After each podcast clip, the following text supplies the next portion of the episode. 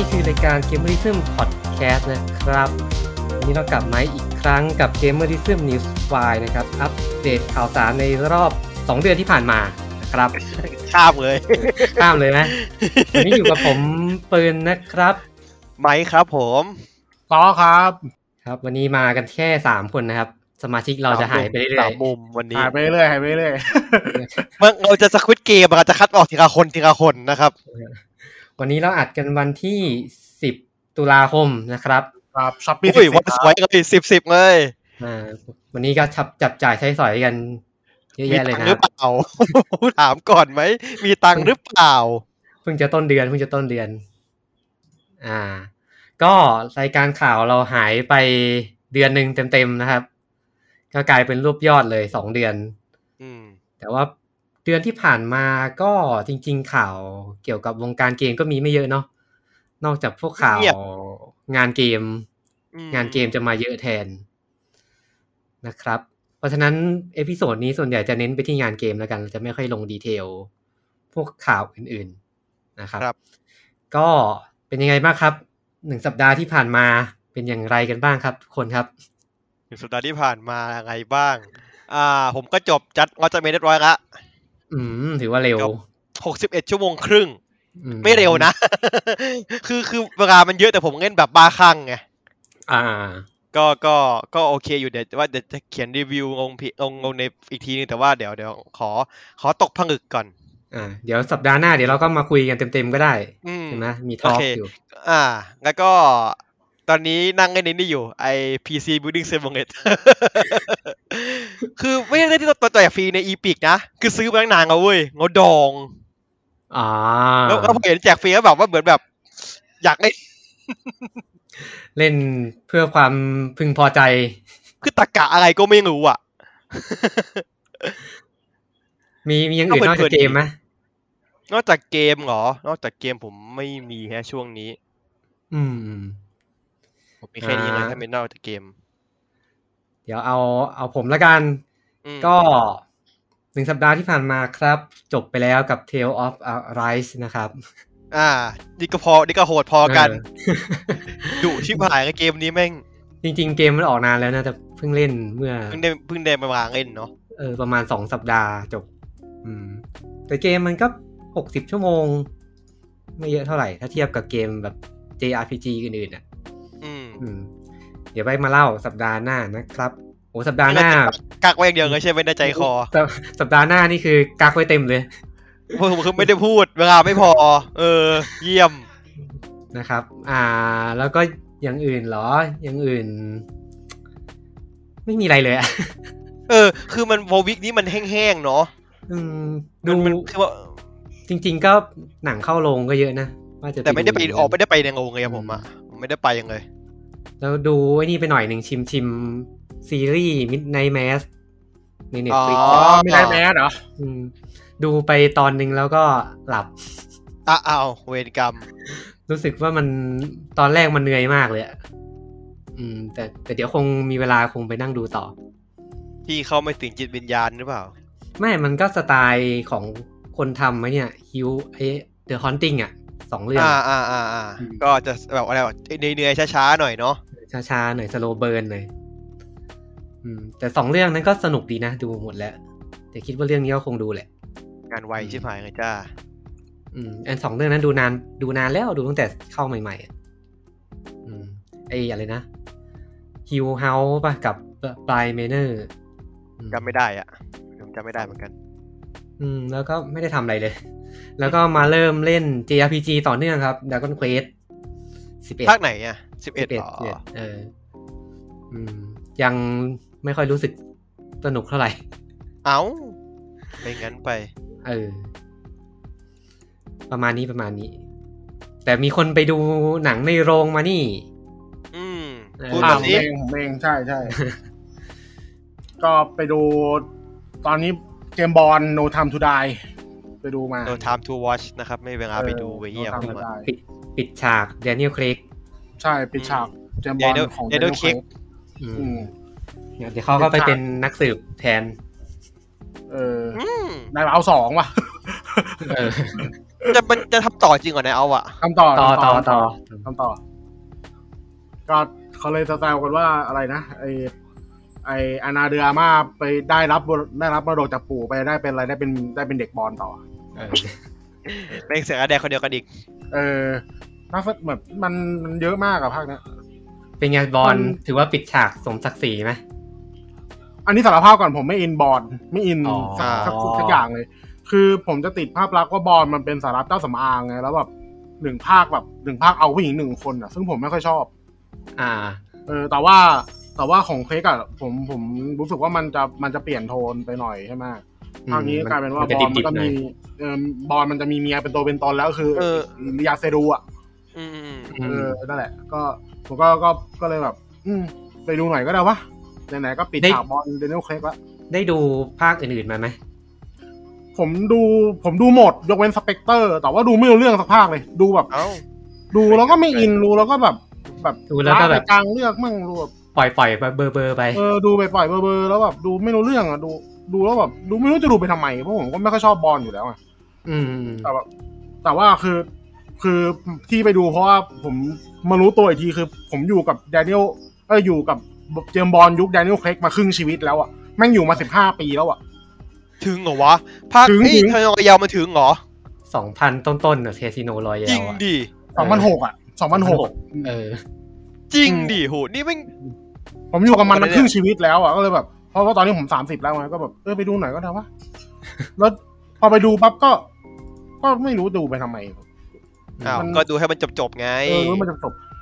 แต่แต่ว่าผมว่ามันหนังมันตัดตัดแบบตัดงงๆหน่อยอะตัด มันตัดไวไปหน่อยอะแต่ดูดูรวมๆก็สนุกแหละอดูเอาแอคชั่นเอามันนี่ได้ไหมอืมใช่ดูดูแอคชั่นเอามันได้ ดูเอาตลกได้ เพราะภาคนี้มันก็มีแบบมุกตลกแบบแบบแบบบอลหน่อยอะ แต่เอาจริงผมดู Bond ของ Daniel Craig ผมไม่เคยดูเพื่อแบบว่าเอาเอาเอาความแบบแอคชั่นความมันใช่ไหม ผมไม่ไอ้มันผมก็ไม่ชอบผมรู้สึกว่า Bond ตัวนี้เป็น Bond ที่แบบ vulnerable ที่สุดอะคือแบบอืม มันเป็นบอลที่แบบว่าจิตใจอ่อนแอที่สุดแล้วแบบมีอะไรเยอะที่สุดอะแบบอารมณ์มันมันเงือกอะมันเป็นบอลหัวร้อนอะ บอลหัวร้อนมานะแบบอืม เออาก็ต่อยเออาก็ต่อยเนี่ยเออนั่นแหละยุคยุคเคล็กมันจะเป็นอย่างนั้นอะ อะแล้วนอกจากบอลแล้วมีมีอะไรอีกไหม แล้วก็ผมไปชิมไม่นี่มาหน่อยซีรีส์ญี่ปุ่น ชื่อเกคิคาราโดอ่าชื่อภาษาไทยเกคิเกคิคาราโด เกคิคาราโดที่คาราโดโอ้โหใช่ใช่ชื่อไม่คุ้นเลยชื่ออังกฤษมันจะชื่อ The Way of Hot and Spicy วิถีเผ็ดร้อนอ๋อชื่อคุณชื่อและชื่อเหมือนได้ปะชื่อเหมือนไก่ทอด อันนี้คุณและอันนี้คุณและ เออคาราเกะไอ้ที่มันพาไปกินร้านเผ็ดปะไอ้ร้านเผ็ดใช่ร้านที่มีอาหารเผ็ดๆใช่อะใช่เออดูไปสองสามตอนแล้วคือตอนแรกดูเพราะว่าอยากอยากดูซีรีส์ญี่ปุ่นสักเรื่องแบบไปมาก็เออก็ก็สนุกดี มันมันเป็นซีรีส์สารคดีหรือมันเป็นซีรีส์ที่เป็นไม่เรื่องอะเป็นซีรีส์ญี่ปุ่นเลยครับซีรีส์แบบซีรีส์ปกติเลยเป็นเกี่ยวกับเกี่ยวกับแบบอ่าพระเอกมาเป็นพนักงานส่งเสริมการขายของบริษัทอ่าขายบริษัทผลิตเครื่องดื่มชนิดนึงทีนี้ เขาย้ายจากเขาย้ายจากโอซาก้ามั้งมาที่โตเกียว แล้วก็แล้วก็มาเหมือนกับมาเริ่มงานใหม่ที่นี่เลยอะอะทีเนี้ยไอไอ้สาขาไอสาขาโตเกียวเนี้ยมันก็มีเวการทำงานของตัวเองก็คือเขาจะวัดลูกค้าในเขตตัวเองอะ ด้วยระดับด้วยระดับความเผ็ดหืมเออ คือคือหน้าที่ของพระเอกก็คือต้องไปต้องไปคุยกับกับอ่าพวกร้านพวกร้านขาย นึกถึงสภาพเป็นเซลล์อะเซลล์ขายเครื่องดื่มอะที่ว่าต้องเอาสินค้าตัวเองไปขายลูกค้า เพื่อที่ว่า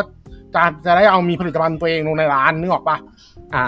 เออเออซึ่งไอ้ลูกไอ้ลูกค้าไอ้พนักงานเออไอ้ร้านค้าแต่ละร้านเนี่ยมันก็จะมีระดับความเคี่ยว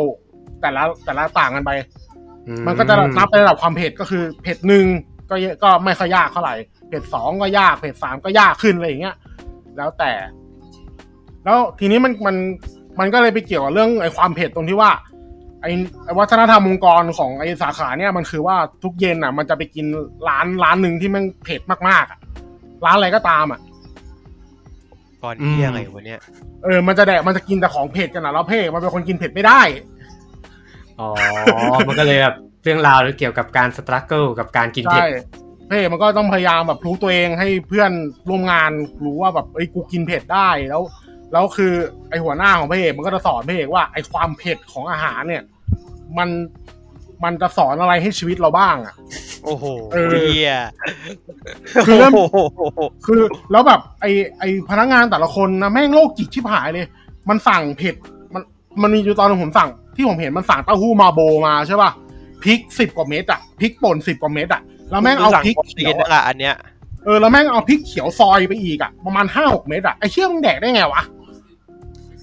แล้วแบบอืมแล้วแบบไม่พอนะ มันมีพนักงานหญิงคนหนึ่งไอพนักงานหญิงท่านเนี้ยมันก็เอามันเอา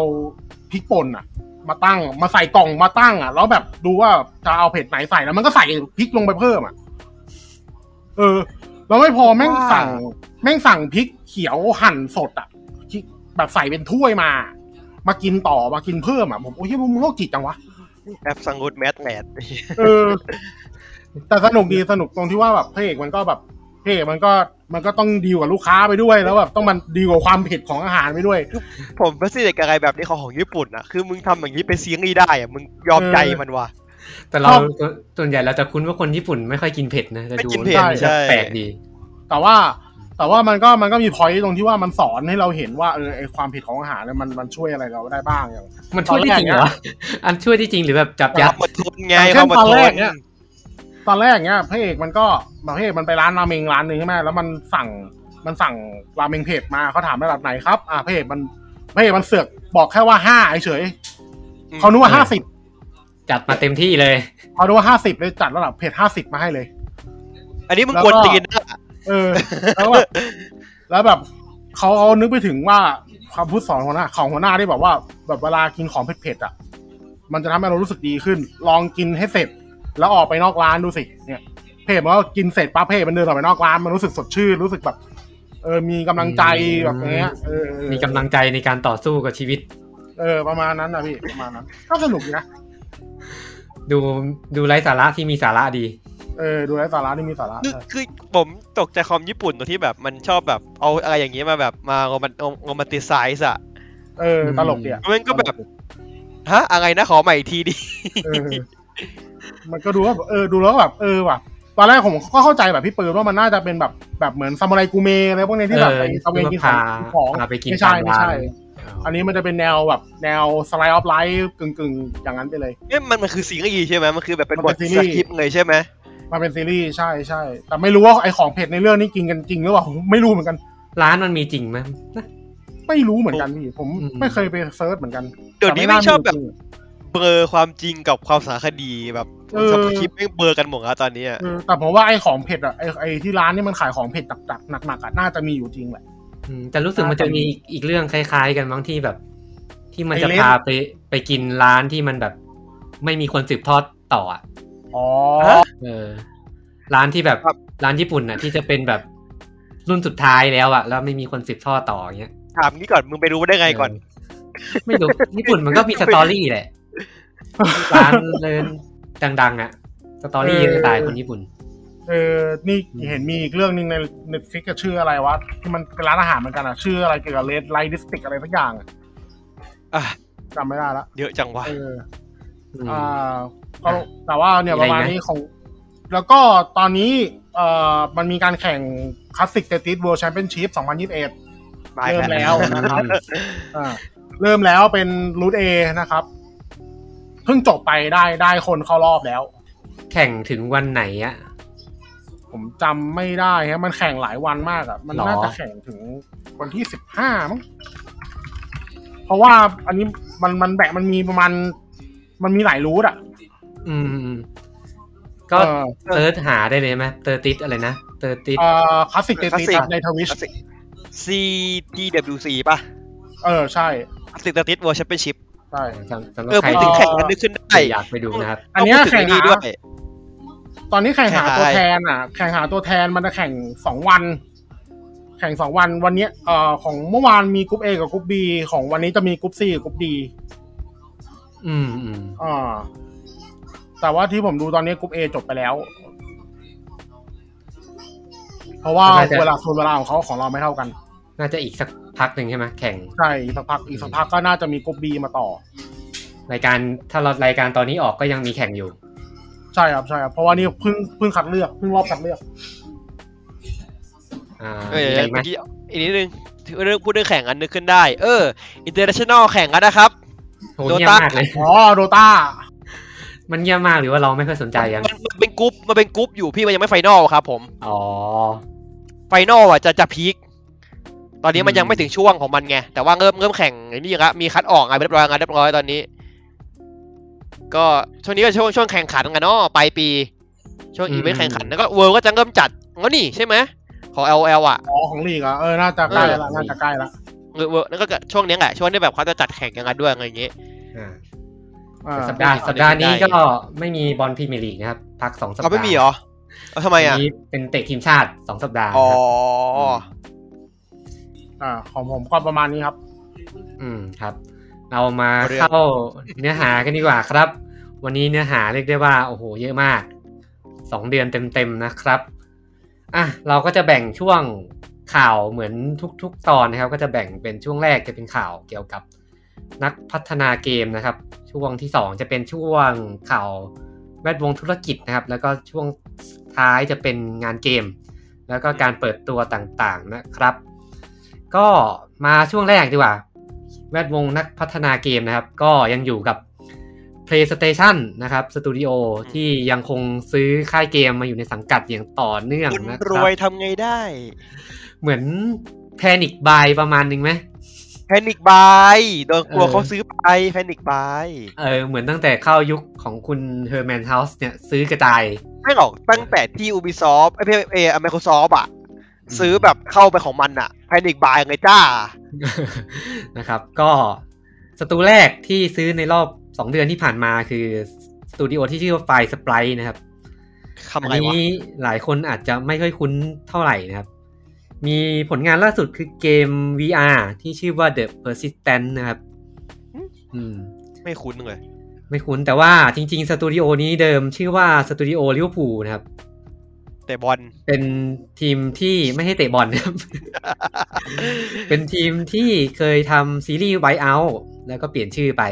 อ่าฮะายเอาอะพอได้ยินเคยได้ยินอยู่ อืม ก็ซื้อเข้ามาอยู่ในสังกัด ก็ร่วมงานกันมานานเหมือนกันซีรีส์นี้กับ PlayStation ก็ซื้อมานะครับ ก็กลายเป็นสตูดิโออังกฤษสตูดิโอที่3และของ PlayStation นะครับ มีลอนดอนสตูดิโอที่ทำเกม VR ปะเออ Blood & Truth เออแล้วก็ SingStar แล้วก็มีสิงคตานี่ไม่ต้องก็ได้ปะมี Media Molecule นะครับ อ่านี่ก็ของอ่าที่ทำ Dreams พวกอ่าประเทศแผนกทั้งหลายทั้งแหล่ของเขาก็สตูดิโอที่3ในอังกฤษนะครับสำหรับ Firesprite ไม่บอกมูลค่านะ ซื้อเท่าไหร่เขาไม่เคยบอกเลยโซนี่อะ ไม่เคยบอก เดี๋ยวรู้ว่ารวย อืม ก็ต่อมาก็อีกสตูหนึ่งอันนี้ก็ลือกันมานานแล้ว สุดท้ายก็ซื้อสักทีนะครับสำหรับ Blue Point Game นะครับ บูพอยต์เนี่ยผมยังงงว่ามันเพิ่งซื้อเหรอวะ ซื้อต้องบอกว่าร่วมงานกันมาตั้งแต่ปีโอ้โห2006 เลยนะ เออมทำทำเกมแรกที่ทำด้วยกันก็คือส่วนเสริมของเกม Blast Factor นะครับโอ้เกมอะไรก็ไม่รู้เหมือนกัน แต่ว่าที่ที่มาดังช่วงแรกๆ ก็น่าจะเป็น God of War Collection อ่า ตอนเขาเป็นสาย remaster กับ Gravity Rush Remaster นะครับ พอมี แล้วก็ได้ทำ remaster มาเรื่อยๆ ก็มี Uncharted Nathan Drake Collection ก็อ่ามีนะคในรับ มี Shadow of Colossus เวอร์ชันใหม่นะครับ อ่าอันนั้นอันนั้นอันนั้นอันนั้นเป็นเป็นเป็นไม่ใช่ remaster ดิ มันเป็นรีเมคเลยนะ เป็นเกือบเกือบจะรีเมคเลยอะกึ่งกึ่งรีเมคเลยใช่อืมนะครับ ก็สุดท้ายก็มีผลงานล่าสุดนี่ไง เออ Demon Soul ที่ Demon Soul ปังมากนะ เหมือนทำเกมใหม่ทั้งเกมเลยอะก็เกมใหม่อย่างเลยแหละเออเกมใหม่อย่างเลยเรียกว่าเกมใหม่อย่างเลยดีกว่าอืม แล้วทำไวด้วยนะ เปิดตัวเออเหมือนเหมือนเปิดตัวแป๊บเดียวแล้วก็ขายเลย อืมอันนี้อันนี้งงเลยนะดูดู FromSoftware ดิอืมFromSoftware แบบเงียบไปกี่ปีแล้วอะกับ Elden Ring อะแล้วภาพ Demon Soul ดูสวยกว่า Elden Ring อีกนะเฮ้ยทางทางด้านเทคนิคอะผมว่าบูควายเขาได้เปรียบไง อืม engine engine ของ engine ของตัว FromSoftware เองมันมีปัญหาอะแบบตั้งแต่สมัยไหนเขาแบบพวกเพเพเพซิ่งบ้าง ฟ s สฟิสิกบ้างไงบ้างอะเยอะไม่ใช่เหรอ มัน FromSoftware มัน safe play มาหลายภาคหลายเกมแล้วอะมัน engine เดิมแบบเหมือนเดิมมาหลายตัวอะ engine เดิมแล้วก็อัปเกรด gameplay เข้าไป อืม แต่ก็แฟนๆยังชอบอยู่แหละ FromSoftware เกมมันก็ดีรูก็ต้องพอยยอมรับว่าเกมก็มาอยู่ในสังกัดแล้วนะครับ ก็โอ้โซนี่ซื้อมาต่อเนื่องนะ ตั้งแต่ปี 2019 ก็ซื้อ Insomniac เข้ามา อืม ปีนี้ก็มี อันก็นั้นงงว่าปล่อยไปได้ยังไง Insomniac เนี่ยงงอืมปีนี้ก็มี Housemarque ที่เพิ่งซื้อไปอ่าแล้วก็ Nixes อ่านะครับ แล้วก็มีซื้อนี่มาด้วยทัวร์นาเมนต์การแข่งขัน EVO นะครับ มาอยู่ในการดูแล อ้าวซื้อ EVO ด้วยนะครับเหรอ ใช่ใช่ใช่อยู่ในเครือของโซนี่และ EVO ก็ทัวร์นาเมนต์การแข่งขันเกมต่อสู้เกมต่อสู้ อืม อืม ครับโซนี่ก็ประมาณนี้ครับ ซื้อมาสองเจ้า แล้วก็มีต่อมาก็เป็นข่าวเกี่ยวกับอ่า ข่าวเศร้าสำหรับวงการเกมนิดหนึ่งนะครับ ก็เป็นคุณโคอิจิซุงิยามะนะครับ ผู้ประพันธ์เพลงของซีรีส์ Dragon Quest ก็เสียชีวิตแล้วนะครับ ด้วยวัย 90 ปี โอ้โห ลุงนี่อยู่อยู่มานานมากนานมากนะครับ ก็ลุงแกก็อยู่กับซีรีส์ Dragon Quest มาตั้งแต่ภาคแรกนะ ตั้งแต่ปี 1986 เลยนะครับโอ้โหสุดแล้วก็เท่านอกท่านแล้วก็แกก็ได้ทำ เพลงมาให้กับซีรีส์ Dragon Quest เรื่อยๆอะทำมาทุกภาคเลย แล้วฟิก็ลเหรมืวอมนไปถึงฟิลเหมือนโดโบโอะป่ะฟิลอย่างนั้นป่ะใช่ใช่ใช่เหมือนคุณไอ้นี่แหละเหมือนมาสื่อโดโบโอะเอออ่าที่แบบทำจนตั้งแต่ตั้งแต่ต้นจนจบอะคู่บุญคู่บุญเขาเรียกคู่คู่บุญบุญเออคู่เวแล้รวก็คู่กรรมเนี่ย แล้วก็ตอนแรกแกเกือบจะได้ทำทำเพลงให้กับภาคใหม่ด้วยคือ Dragon Quest 12 The Flame of Fate อืมก็ไม่รู้จะยังไงต่อนะครับ แล้วก็ถ้านอกจากเกมแกก็ไปทำเพลงให้กับอ่ากัชชาแมนเดอะมูวี่อืมแล้วก็มี Godzilla vs Biolante นะครับอู้สมัยไหนวะเนี่ยโอ้โหนานมาก เคยจำได้ว่าดูเป็นวิดีโออะ Godzilla vs Biolante อะอ่าจริงๆต้องบอกว่าถ้าไปตามข่าวทางฝั่งตะวันตก จะรู้สึกว่าลุงแกมีดราม่าอยู่ประมาณหนึ่งนะ เรื่อง เรื่องเรื่องที่แกเหมือนแบบมาออกมาแบบปฏิเสธเหตุการณ์ในช่วงสงครามโลกอะที่ญี่ปุ่นไปทำไม่ดีในนานกิงไว้อะอืมแล้วเหมือนแกจะแบบดีเฟนต์ให้กับญี่ปุ่นเยอะอะก็นาคนยุคนั้นแหละเนาะเออแล้วก็โดนทัวร์ลงไว้ตามระเบียบนะครับ ก็ต้องขอแสดงความเสียใจนะครับสำหรับแฟนๆของซีรีส์ Dragon Quest ด้วยนะครับ เราก็มาต่อกันที่ข่าวต่อเนื่องจากทาง Blizzard นะครับทำเหี้ยอะไรอีกันครับงามไส้ยังไงอีกอะก็มีหลังจากที่เขาได้หัวเรือใหม่แล้วใช่ไหมอ่าอ่าได้ได้ได้ได้ซีโอใหม่ใช่ไหมล่าสุดอ่าได้ได้เใหม่ President ใหม่ก็ทำให้มันเกิดการปรับโครงสร้างภายในบริษัทนะครับ ก็มีการลาออกของทีมงานหลักๆ 4 คนประมาณ 3-4 คนนะครับ มีคุณ ลุยส์บริก้านะครับ ผู้กำกับของเกม Diablo 4นะครับ ก็ลาออก แล้วก็คุณเจสซี่แมคครีนะครับ ที่เป็นต้นกำเนิดให้กับตัวละครแมคครีอะอืมใน Overwatch นะครับอืมอันนี้ก็ลาออกเหมือนกันนะครับ แล้วก็คุณโจนาธานเลอคราฟนะครับ ผู้ออกแบบเกม World of Warcraft อันนี้ก็ลาออก มีสามคนนี้ที่ลาออกนะครับ หัวใหญ่ทั้งนั้นเลก็ยอืมเป็นหัวหลักๆ ของวิสาดเลยนะครับ ก็สาเหตุที่ลาออกก็น่าจะโดนบีบ เพราะว่าคุณทั้งสามคนเนี่ยก็มีประเด็นในเรื่องที่ในการมาฟ้องล่าสุร้ดองใช่ไหมใช่ใช่เรื่องการเลิกปฏิบัติกับเรื่องของการคุกคามทางเพศนะครับ ก็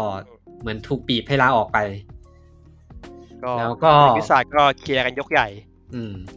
แล้วก็เดียโบสี่ก็ได้ผู้กำกับใหม่แล้วครับ คือคุณโจเชอรี่นะครับ คุณโจเชอรี่เป็นคนที่ทำงานกับเดียโบสี่มาตั้งแต่ปี 2017 แล้วอืมแล้วก็ดูแลเรื่องระบบการต่อสู้ของตัวเกม แล้วก็เป็นคนที่สำคัญมากในการทำตัว Playable Demo ที่เอามาโชว์ใน BlizzCon ปี 2019 นะครับ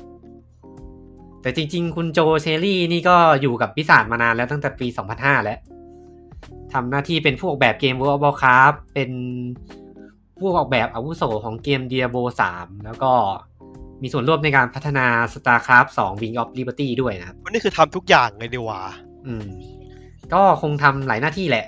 อืมของคุณโจเชลลี่นะครับ อืมสำหรับข่าวข่าวเกี่ยวกับ Diablo 4 ก็ยังไม่มีเพิ่มเติมนะครับ แต่ว่าคุณโจเชลลี่ก็บอกว่าอะก็รู้แล้วว่าเกมต้องไปทางไหน เหมือนมีทิศทางที่แน่ชัดแล้ว แล้วก็แนะนำให้ไปดูเบื้องหลังเกมก่อนตอนนี้ปล่อยออกมาหลายตัวแล้ว ไปดูกันได้นะครับ มีล่าสุดจะเป็นเบื้องหลังของการออกแบบเสียงนะก็รอกันต่อไปนะครับสำหรับ Diablo 4 นะครับ ก็รอ Immortal ไปก่อนตอนนี้ Immortal ก็เงียบไปเลย Immortal ว่าเราไม่ได้ออกกองอะ ผมว่าสภาพ น่าจะออกก่อนนะ อืม อันนี้ก็ต่อมาครับเกี่ยวกับการปรับโครงสร้างเหมือนกันของทาง Gearbox Entertainment นะครับ ตอนนี้เขาใช้ชื่อว่า Gearbox Entertainment แล้วนะครับเฮ้ยสำหมัรันบทีชื่อรวมปะใช่ใช่สำหรับทีมงานที่มีผลงานดังที่สุดก็คงเป็น Borderland ครับ ผลงานเดียวด้วยแหละโหเจ็บปวดเกียร์บอกต้องไอ้นี่ด้วย Half Life Blue Shift Half Life Opposing Force Battleborn จะพูดถึงมันนะอันนั้นอันนั้นไม่นับนะครับ ก็คุณแรนดี้พิชฟอร์ดนะครับอ่าประธานของ Gearbox Software นะครับ ตัวงอตีต้องบอกประจำกลุ่ม ต้องบอกงี้ว่า Gearbox ตอนนี้มันจะแบ่งออกเป็น3แผนก คือ Gearbox อันอันใหญ่สุดคือ Gearbox Entertainment อันนี้อ่าคือบริษัทใหญ่ทั้งหมด แล้วก็จะแบ่งออกเป็น3ย่อยคือมี Gearbox Software อันนี้ที่จะทำหน้าที่พัฒนาเกมอืมแล้วก็ Gearbox Publishing อั นนี้จะทำหน้าที่จัดจำหน่ายนะครับ ก็มีเกมที่จัดจำหน่ายแล้วก็ Godfall กับ Trion Midgard สองเกมอืมแล้วก็ล่าสุดกับ Gearbox Studio อันนี้จะมาทำหน้าที่ในการดูแลพวกสื่อภาพยนตร์ทีวีซีรีส์นะครับอืมอืมซึ่งคุณ Randy Pitchford เนี่ยก็ออกจาก Gearbox Software นะครับ อย่างเดียวคือจะนะครับ คือจะไม่จะไม่จะไม่ดูเกมแบบเต็มตัวแล้วนะครับเออแล้วก็จะมารับตำแหน่งประธานของ Gearbox Studio แทนนะครับ ไปดูเรื่องหนังเรื่องภาพยนตร์แทน ผมต้องรู้สึกดีไหมวะ ไม่รู้เหมือนกันนะครับ ก็หนังภาพยนตร์ก็คงหนีไม่พ้นภาพยนตร์ Borderland ที่กำลังอยู่ระหว่างการสร้างในตอนจะเสร็จแล้วนี่อันนั้นน่ะ ใช่ใช่ใช่จะเสร็จแล้วนะครับ ก็ประมาณนี้แล้วก็ Gearbox สาเหตุที่ บริษัทขยายใหญ่ขึ้นกว่าเดิมมาก ๆ ก็เพราะว่าอ่า Embracer Group นะครับ ขาประจำของเราก็เพิ่งซื้อบริษัทไปนะครับ ชื่อนี้แม่งโผล่บ่อยเหลือเกินอ่าแล้วก็ตัวของ Gearbox อ่าซอฟต์แวร์เนี่ยก็เพิ่งตั้งสตูดิโอใหม่ด้วย ที่จะมาทำเกม IP ใหม่กับเกม Borderland ภาคใหม่นะครับ Gearbox ซอฟต์แวร์จะมี2สตูดิโอคือที่ที่แคนาดากับ ที่มอนทรีออลกับที่ควิเบกอืมอืมก็ประมาณนี้สำหรับ Gearbox Entertainment นะครับ แล้วก็แถมนิดนึงนะสำหรับข่าวของซีรีส์ยากุซ่า อ่า อ่า ได้ได้ก็ได้น้ำตาจะไหลอ่านินิดนึงเอาเดี๋ยวไม้เล่าไหม อะเล่าก็ได้ อ่าคือ อ่าข่าวที่ผม พูดนี่คือตอนนี้หัวสองหัวหลักเลยไม่ต้องพูดว่าจะบอกผมคงข่าวเป็นคนเดียวใช่ไหมจริงๆคือสองคนครับ อืม คืออะคนแรกก่อนเลย คุณนาโกชิ อ่าโทชิฮิโระนะครับ คนที่สร้างแฟรนไชส์มาตั้งแต่แรกเลยนะครับ ออกจาก Sega แล้วนะครับ อืมคือออกแล้วเนี่ยคือในข่าวคือมาใช่ไหมว่าที่เขาว่า Ten อ่า NetEase คุยกันอยู่ ยังไม่ได้ confirm ก็ไม่รู้ว่าจะไปตอนนั้นหรือเปล่า แต่ว่าอืม ลุงแกบอกว่าแก step down จากการเป็นอ่าหัวหน้าของทีมกับกับ Gotoku Studio แล้วก็จากตำแหน่ง CCO ของ Sega แล้วนะครับอืมแกที่เป็น CCO ของ Sega เลยเนี่ยเพิ่งรู้เนี่ยใช่ครับ เป็น Creative Chief Officer เลยนะอืมแล้วก็อ่าอีกคนหนึ่งที่ออกก็คือคุณไดสุเกะซาโตะอืมซึ่งเป็นโปรดิวเซอร์หลักของซีรีส์มานานเหมือนกันออกพร้อมกันเลยนะครับ ก็ตามนั้นก็คือสองหัวหลักของยากุซ่าแฟรนไชส์ไปหมดเลย โดยได้คนใหม่มาเป็นคุณโยโกยามะมาซาโยชิ ก็คือเป็นคนเขียนบทอ่ายากุซ่าเจ็ดแล้วก็คนที่เป็นโปรดิวเซอร์ของ Judgment นะครับผม คือคนทำทีมเกมชุดใหม่เนี่ยแกเป็นคนคุมโปรดิวเซอร์หลัก เขียนบทซะเยอะอืมก็ใครที่ชอบแนวทางของนี้ก็น่าจะชอบ แต่คนที่แบบอยากได้แนวทางเก่าๆ สเกลเล็กๆอาจจะผิดหวังหน่อยเพราะว่าพี่แกชอบเล่นสเกลใหญ่ คุณคุณโยโกยามะเนี่ยเล่นสเกลใหญ่เยอะ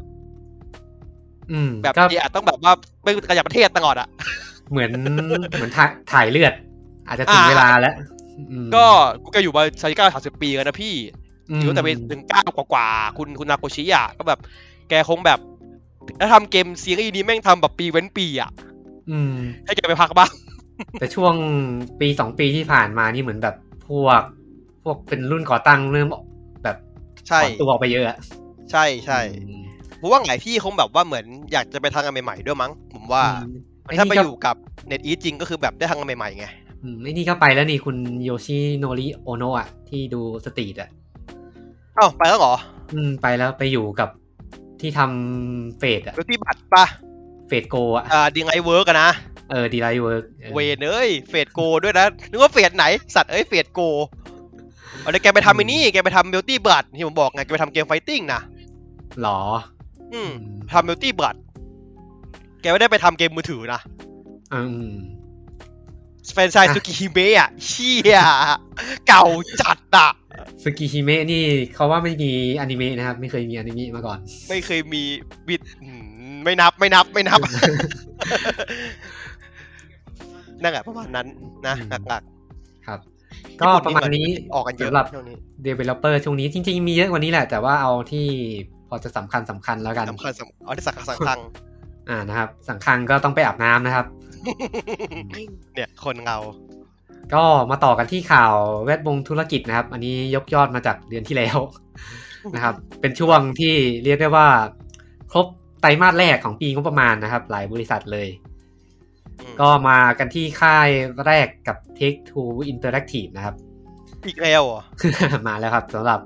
G- อ่าเจ้าของ GTA นะครับ Take ตอน Two กินก็ที่ไหนไตรมาสแรก อ่ามีรายได้ลดลงประมาณ2%นิดเดียวเอานะครับปรบมือ แล้วก็อนซัดอีแต่ว่าถ้าถ้าดูที่กำไรแบบปีต่อปีนะครับ ก็คือกำไรลดลงขึ้น72%เลยนะครับ อู้ปรบมือ แล้วคนไม่เติม GTA มึงแล้ว อืมอ่าสาเหตุที่กำไรลดลงก็เพราะว่าเขาให้สาเหตุว่าอย่างนี้ว่า ปีที่แล้วตัวเลขมันเพิ่มขึ้นสูงมากจากโควิด เพราะว่ามันทำให้ ทำให้ดีแมนคนมาเล่นพวก GTA พวก อ่า พวก Red Dead อะไรนี้เยอะขึ้น อืมหรอเออแน่แล้แน่วจะก็เกิดว่าไม่ใช่ว่าคนเลิกเล่นน่ะแล้วก็พอมาเออปี พอมาปีนี้ตัวเลขมันกลับมาอยู่ในสภาวะปกติก็เลยทำให้กำไรมันลดลงจากปีที่แล้ว คือคือผมกลับไปเล่น GTA ออนไลน์ล่าสุดอะผมแบบอยากไปเล่นน่ะแล้วผมแบบ มันไม่ใช่ GTA ออนไลน์ที่ผมเคยเล่นเมื่อเมื่อสมัยแบบสมัยก่อนน่ะ อืม แต่แต่คนเล่นเยอะจริงช่วงโควิดปีที่แล้ว นี่ก็กลับไปเล่นเหมือนกันอืมคือผมเข้าไปแล้วผมก็แบบออกเว้ยคือแบบ มันพูดไม่ถูกอะ มันมัน มันไม่ให้มันคับเติมตังค์เลยอะ มันมันก็เล่นกับสนุกสนุกกับเพื่อนได้แหละเข้าไปเล่นแต่ว่ามันแต่ถ้าอยากเล่นคอนเทนต์แบบที่เป็นไฮส์อะพี่ต้องเติมตังค์เลยเทะเลยอะก็นี่ก็เล่นนะ ก็ไม่ต้องเติมนะ ก็เล่นได้อยู่เพื่อนให้นะเพื่อนเหรอให้เพื่อนทำให้เหรอใช่ใช่มันต้องแบบ คอยถ้าแบบถ้าให้เพื่อนช่วยกันไปหาคนเงินคนตั้งอะอ่าได้แหละเออแต่ผมไม่มีไงผมไม่คนเดียวครับแบบแม่งอืมต้องบังคับเติมเลยอะแล้วแม่งไม่ไหวว่ะถ้าถ้าเล่นตัวที่ Epic แจกอะจะจะเล่นได้เลย แต่ถ้าเล่นอ๋อแบบเงินของอ๋อมันจะแจกเงินมาให้ยังไงอะอะไรเออแบบมันนั้นจะอะแจกเงินมาให้ตั้งตัว ผมไม่ได้กดตัวนั้นไงเมื่อถ้าถ้าไปเล่นจะต่อจาก save เก่าจะลำบากหน่อย อืมงั้นต่อ save เก่า save ผมโอนตั้งแต่ Play สามมาเลยพี่ save ตัวเนี้ยอืมตั้งแต่มาเปิดใหม่ๆอะ อืม ก็แต่ว่าโดยรวมเกมของเทคทูก็ยังถือว่าเติบโตอย่างต่อเนื่องนะ ก็ปัจจัยหลักนะครับก็มี GTA 5 นะครับ ตอนนี้ 150 ล้านยูนิตแล้วอืมเออเดี๋ยวก็คงขึ้นอีกนะครับ ตอนที่ออกให้กับ PS5 นะครับสำคาญแล้วก็มีแกนเตฟออโต้ออนไลน์นะครับ อันนี้มียอดผู้ใช้งานเพิ่มขึ้น 72%นะ เมื่อเทียบกับ 2 ปีก่อนนะครับ ไม่กล้าเทียบกับปีที่แล้วกลัวมันเล่นน้อยแล้วก็เดี๋ยวรู้เลยแล้วก็มี Red Dead Online Re- เอ้ย Red Dead Redemption 2 นะครับ อันนี้ 38 ล้านยูนิตแล้วนะครับ แล้วก็มี Red Dead Online ก็มีตัวเลขเพิ่มขึ้น 18%เมื่อเทียบกับตอนที่เปิดให้บริการเหมือนกันนะครับเดี๋ยวเอางานได้อย่างแห้งอะ เออ ถือว่าเพิ่มขึ้นน้อยด้วยนะเนี่ยอืมอืม แล้วก็มี NBA 2K21 กับ Civilization 6 นะครับอืมก็ 11 ล้านยูนิต ก็โอเค แล้วอก็ยู่แล้วก็ Civili- Civilization 6 เนี่ยก็เป็นเกมที่มีอายุการวางจำหน่ายยาวนานที่สุดแล้วแซงหน้าภาค5ไปแล้วอืมเอ้าแซงแล้วเหรอ แซงไปแล้ว อืมผมนึกว่าเกมเพิ่งออกไงเนี่ยจริงเกมไม่ดูเหมือนไม่นานนะมาหลายปีแล้วมั้ง อืม แล้วก็ มีประกาศเลื่อนเกมระดับ Immersive Core Title ไป 2 เกมนะครับ แล้วก็มีแผนที่จะเปิดตัวเกมใหม่ออกมานะครับ ซึ่งก็เปิดตัวไปแล้วก็คือเกม Marvel Midnight Sun นะครับอืมอืมประมาณนี้สำหรับ Take Two นะครับ เฮ้ย มีนี่ด้วยนี่ มีนี่ด้วย อ่า ที่ประกาศวันล่าสุดอะอ่า GTA Remaster อะ อ่า ใช่เลยล่าสุดเลยจาก GTA อ่าเพิ่งเพิ่งเมื่อวานเลยสดๆเลย ภาคไหนนะ ตั้งแต่สามตั้งแต่สาสามมป่ะสาม Vice City San Andreas ครับผม อืม remaster ตัวทีใหม่ทั้งหมดอืมแต่ยังไม่เผย gameplay นะ ก็คิดว่าไม่น่าจะเปลี่ยนอะไรมากมั้งผมว่า อืม แต่เขาบอกว่ามันเปลี่ยน engine อะใช่ป่ะจะเป็นยังไงอะ มันจะได้มาใช้นี่ไงไอเอนเดอร์แวร์ของมัมั้นงเองอะรู้สึกอืมรู้สึกว่ามันจะเอนเดอร์แวร์นะ สมัยก่อน ผมรู้เปลี่ยนไปยังไงอืมแต่ไม่เอาห็มานตัวไม่เอาตัวมือถือนะ มือถือเป็นเคี้ยมากเลยอะ แต่เห็นคุ้นๆว่าเป็น Unreal Engine 4นะเห็นเขาเขาอังเรียวเนี่ยนะเห็นเอาจริงผ่านๆดิอะยังไม่ขอยืนยันแล้วกัน นึกภาพไม่ออกเลยว่ะ G แต่ใช้อันเรียวอะแต่เกมรีมาสเตอร์ก็คงเปลี่ยนไม่เยอะอืมคงเปลี่ยนไม่เยอะใช่ เปลี่ยนเยอะไม่ได้โดนด่า อืม คงแบบภาพมันขึ้ถึนงน้อยก็ที่ภาพมันภาพภาพชัดขึ้นรองรับเฟรมเรท 4K ม เออเอาเอาเอาคือที่ผมต้องการคือ 60 เฟรม เพราะว่า GTA แม่งเป็นเกมที่เขาเฟรมเรทที่20 25 หรือ 30เหรอเนี่ย ใช่ป่ะ คือถ้าเงินในภคก่ PC อะ ถ้าเงินใน PC อะเขาที่ 30 พี่ แล้วแบบ ถ้าถ้าพี่ไปแบบตัวเพียวๆนะไม่ไม่หมอดนะ ถ้าพี่เบงให้60 เฟรมอะ เกมไม่จะเร็วขึ้น 2 เท่า อ๋อ ในในมือถือก็ 20 เฟรมใช่ปะมือถือ 20 กว่าๆครับผมใช่อืมอะก็เทคทูประมาณนี้ครับ เราก็มาต่อกันที่กลับมาที่ PlayStation อีกครั้งครับ มาอีกแล้วก็ครบไตรมาสแรกเหมือนกันนะครับอ่าต้องบอกว่า PlayStation มีรายได้ในส่วนของเกม and, and Network Service นะครับ เพิ่มขึ้น 9.7%เมื่อเทียบกับปีที่แล้วนะครับ แต่ว่าในส่วนของกำไรลดลง 40%อ้าวอ่าก็มา Sony ให้เหตุผลว่าเป็นเพราะอ่าตัว P5 ที่ขายขายต่ำกว่าต้นทุนการผลิต ก็เลยทำให้กำไรมันลดลง แต่ก็กำไรอยู่นะ อืมกำไรสิ เพราะว่าขายไปให้สเกลเปอร์ค่ะคือขายได้เยอะแต่ว่ากำไรน้อยลง เพราะว่าตัวเครื่องขาดทุนอยู่นั่นแหละขาดทุเคนรื่องเอออืมนะครับ แล้วก็เกมที่วางจำหน่ายในปีนี้ไม่ปังเท่าเกมเท่าปีที่แล้วอืมมันมีเอ้ยไม่มีเกมใหม่ๆยังไงนี่ก็ไตรมาสแรกของ Sony คือ PS4 ขายไปได้ 1.9 ล้านยูนิตนะ PS4 ก็ยังขายได้เรื่อยๆนะครับ แล้วก็ PS5 ขายได้ 2.3 ล้านยูนิตนะครับ ตอนนี้ PS5 ก็ขายไป 10 ล้านยูนิตแล้วอืมไปอยู่ไหนบ้างก็ไม่รู้เหมือนกันนะคเอรับอคำถามเดิมครับ อยู่ที่คนเล่นจริงๆเท่าไหร่นะครับอ่าเกมปีนี้ก็เทียบกับปีที่แล้วมันต่างกันเยอะอะ เพราะปีที่แล้วไตรมาสแรกมี The Last of Us 2 นะครับอ่า ที่ขายไปได้ 4 ล้านยูนิต ในไตรมาสแรกของปีนี้มีแค่ Ratchet and Clank Rift Apart กับ Returnal นะครับ Ratchet and Clank Rift Apart ก็ทำไปได้ 1.1 ล้านกับ Returnal ก็ 5 6 0 0 0ก็ก็เลยก็ทำให้ต่างเยอะ คือ Returnal เนี่ยไม่แปลกหรอกที่ได้ได้ได้ได้น้อยแต่แบบ ผมงง Rift Apart เนี่ย Rift น้อย Apart แบบน้อยแบบน้อยน้อยจัดเลยอะ อืม ซีรีส์นี้มันก็ไม่ได้ขายแบบตลาดใหญ่อยู่แล้วไม่แต่มันเป็นแบบมันเป็นแต่มันเกเป็มนแบบเกมเกมมัสคอตอะอืมเป็นเกม flagship นะ แต่ว่าก็ได้หนึ่งล้านก็โอเคแล้วล่ะเออเพราะว่าคนอย่างที่บอกคนได้รับคนได้รับเครื่องจริงๆมันน้อยเปล่าวะไม่แน่ใจนะอืมคนคนคนมีเครื่องจริงๆเนาะแบบว่าไม่ตรงตลาดอะไรอย่างเงี้ยอืม ตอนนี้เห็นที่ไปอยู่ในกรุ๊ปมือสองก็เยอะอยู่โอ้โหสามหมื่นกว่าเลยนะ เออราคาสามหมื่นกว่านะครับ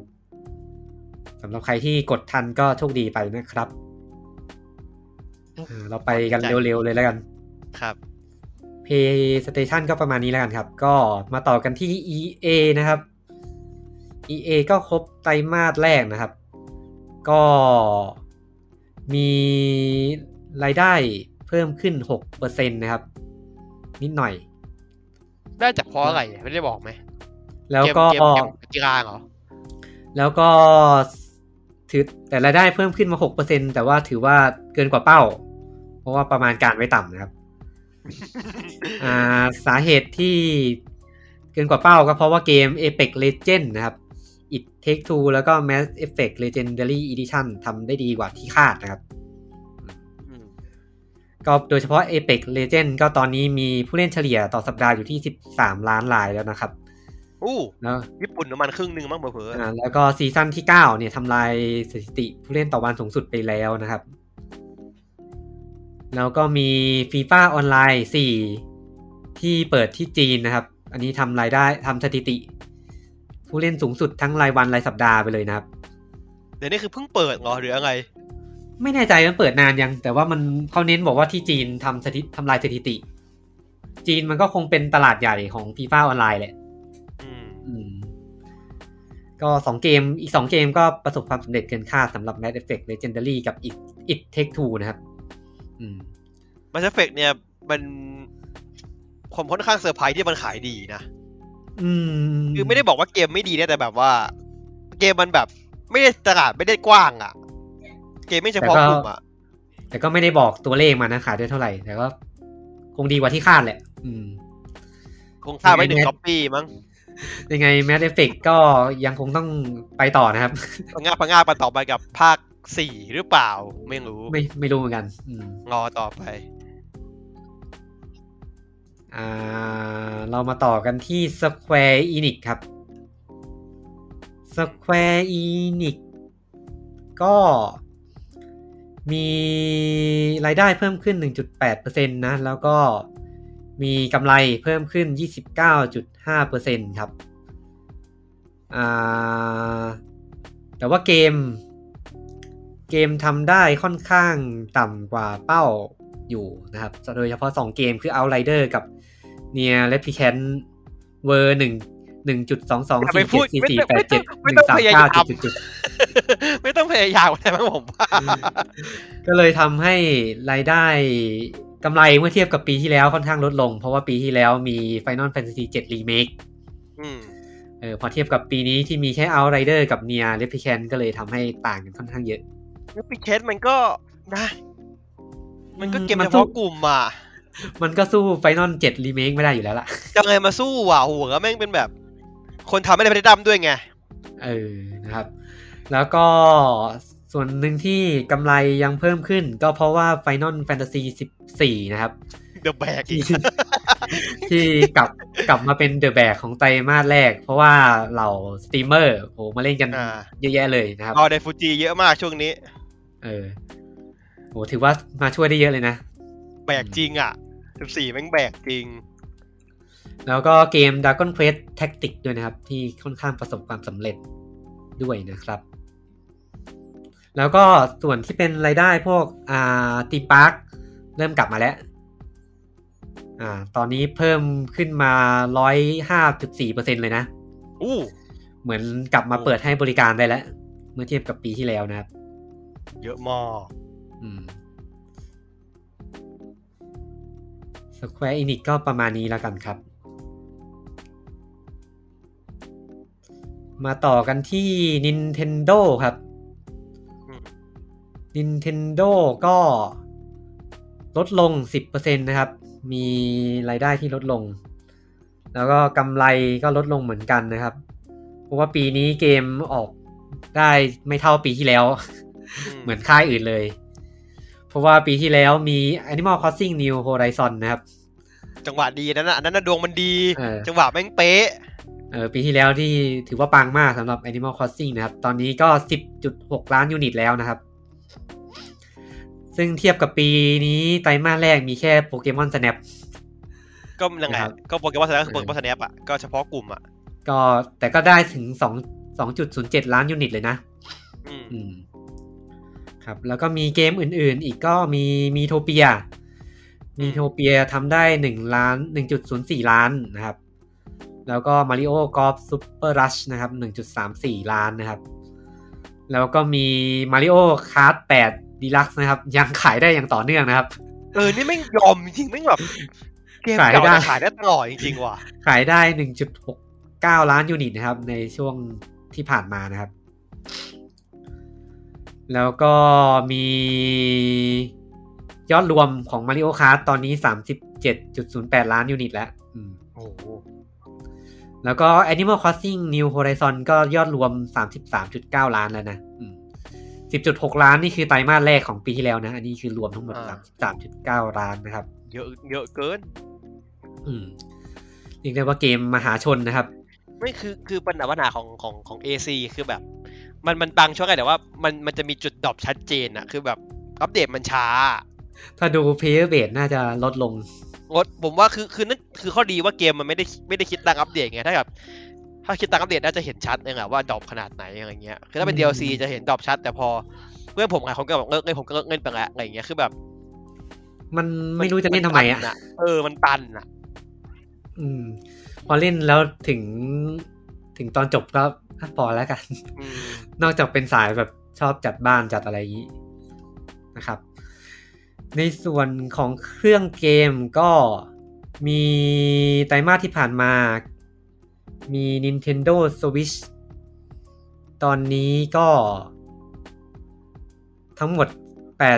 89.04 ล้านเครื่องแล้ว Nintendo Switch นะครับ เยอะเยอะอยู่ คิดว่า Nintendo ประมาณการว่าจะขายให้ได้ร้อยล้านเครื่องนะครับ ก่อนเดือนมีนาคมปีหน้านะครับ ร้อยล้านเลยเหรอก็ต้องไปรอลุ้นกันนะครับ ก็มีตัวใหม่ด้วยไง Nintendo อ่าตัว OLED Switch นะ OLED อืมอาจจะมาช่วยเพิ่มยอด รวมให้เยอะขึ้นนะครับ ไม่แต่ว่า OLED มันก็ไม่ได้แบบเป็นอัปเกรดที่แบบชัดเจนปะแต่มันก็มันก็ดึงตะดึงตลาดคนที่ยังไม่มีไงคือแบบเห็นเอ้ยไม่เคดูรื่องดีรุ่นใหม่วะคือถ้าบอกงั้นผมว่า คือแค่แค่อัพจอเอาเลยผมว่าซื้อเครื่องเก่าแล้วไปซื้อด็อกเอาไม่ดีกว่าไอเครื่องแดงอะราคาถูกกว่าด้วย ถูกกว่าเยอะไหมบ้านไม่เราแน่อะใจอะอืมผมไม่แน่ใจบ้านเขาเท่าไหร่แต่บ้านเราอะโอเกตไม่หมื่นเจ็ดเลยนะพี่ โหราคาเท่า P5 เลยก็ถึงเนี่ยผมเคยบ่นอยู่ว่าราคาเท่าเฟห้าไงแต่แบบสเปคมึงคนละเรื่อง อืมผมเช็คก่อนว่ามันใช่ป่าวะผมเคยเห็นราคาอยู่ เช็คก่อนอะเนี่ยประมาณผมนี้เช็คเนี่ยของของของแม็กซอฟที่เอาเข้ามาหมื่นเจ็ดอะอืมราคาแรงใช้ได้นะครับแรงมากอืมก็เป็นซื้อเครื่องรุ่นเก่าก็ได้นะครับ มือสองก็ราคาหลักพัน เออประมาณเก้าพันแปดพันเนาะหลักพันอยู่ก็ไปนะแล้วก็ไปม่ซื้อเนด็อกหมื่นถ้าจะถ้าจะเอาออนไลน์ก็ไปซื้อด็อกด็อกใหม่มาอืมแต่แค่นั้นเองไม่ค่อยแนะนำ Switch Liteโอ้อย่าอย่าทางเว็บไงเออไม่แนะนำจริงเหมือนเป็นเครื่องเกมเวอร์ชั่นหาทำประมาณนึงๆคือมันก็โอเคแหละถ้าแบบว่าคุณแบบจะไม่เล่นแบบ ไม่ต่อทีวีเลยแต่แบบ มันก็เสียอะไรไปหลายอย่างกับราคาที่มันไม่คุ้มอะแรกไม่คุ้มอะอืมอืมแค่แค่ถอด Joy-Con ไม่ได้ก็รู้สึกว่าไม่คุ้มแล้วพังคือพังเลยอะ อืมนะครับ ก็ไปรอลุ้นกันไม่แน่ก็อาจจะทำให้คนหันมาซื้อเครื่องรุ่นแรกเยอะขึ้นก็ได้นะครับสำหรับ Nintendo นะครับ ก็มากันที่ขาประจำของเรานะครับ Embracer Group นะครับ มาอีกแล้วนะครับทำไมอีกแล้วอะก็ปิดไตรมาสแรกไปด้วยรายได้ราว 389 ล้านเหรียญนะก็ทรงๆนะครับ ไม่ไม่เพิ่มไม่ลดมาก อ่าแต่ว่ามียอดที่เพิ่มจากปีที่แล้วประมาณ 66%นะครับอู้อ่าใช้ได้แล้วก็มาใช้ได้จากธุรกิจเกม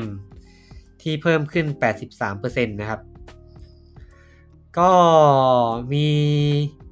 หลักๆก็มีเกม v a l h a m นะครับอืมที่เป็นที่เป็นของ Coffee Stain ที่อยู่ในเครือนะครับ ก็ทำยอดขายไปได้ 1.1 ล้านยูนิตแล้วนะครับ อ๋อ1.1 ล้าน unit ในไตรมาสที่ผ่านมา แต่ตอนนี้ทำรวมไปได้ 7.9 ล้าน unit แล้วนะครับ โอ้ เยอะ อ่า แล้วก็เกม Biomutant นะครับ ที่ประสบความสำเร็จเกินคาดเหมือนกันนะครับ เกมหนู เกมหนูเบลเบลบูแทนนี่จริงๆกับเออคนสะคนแช่งเยอะมากเลยนะ เกมตอนที่ออกไปใหม่อะ เกมหนู Open World ผจญภัยนะครับ ก็ตอนนี้หนึ่งล้าน unit แล้วนะครับ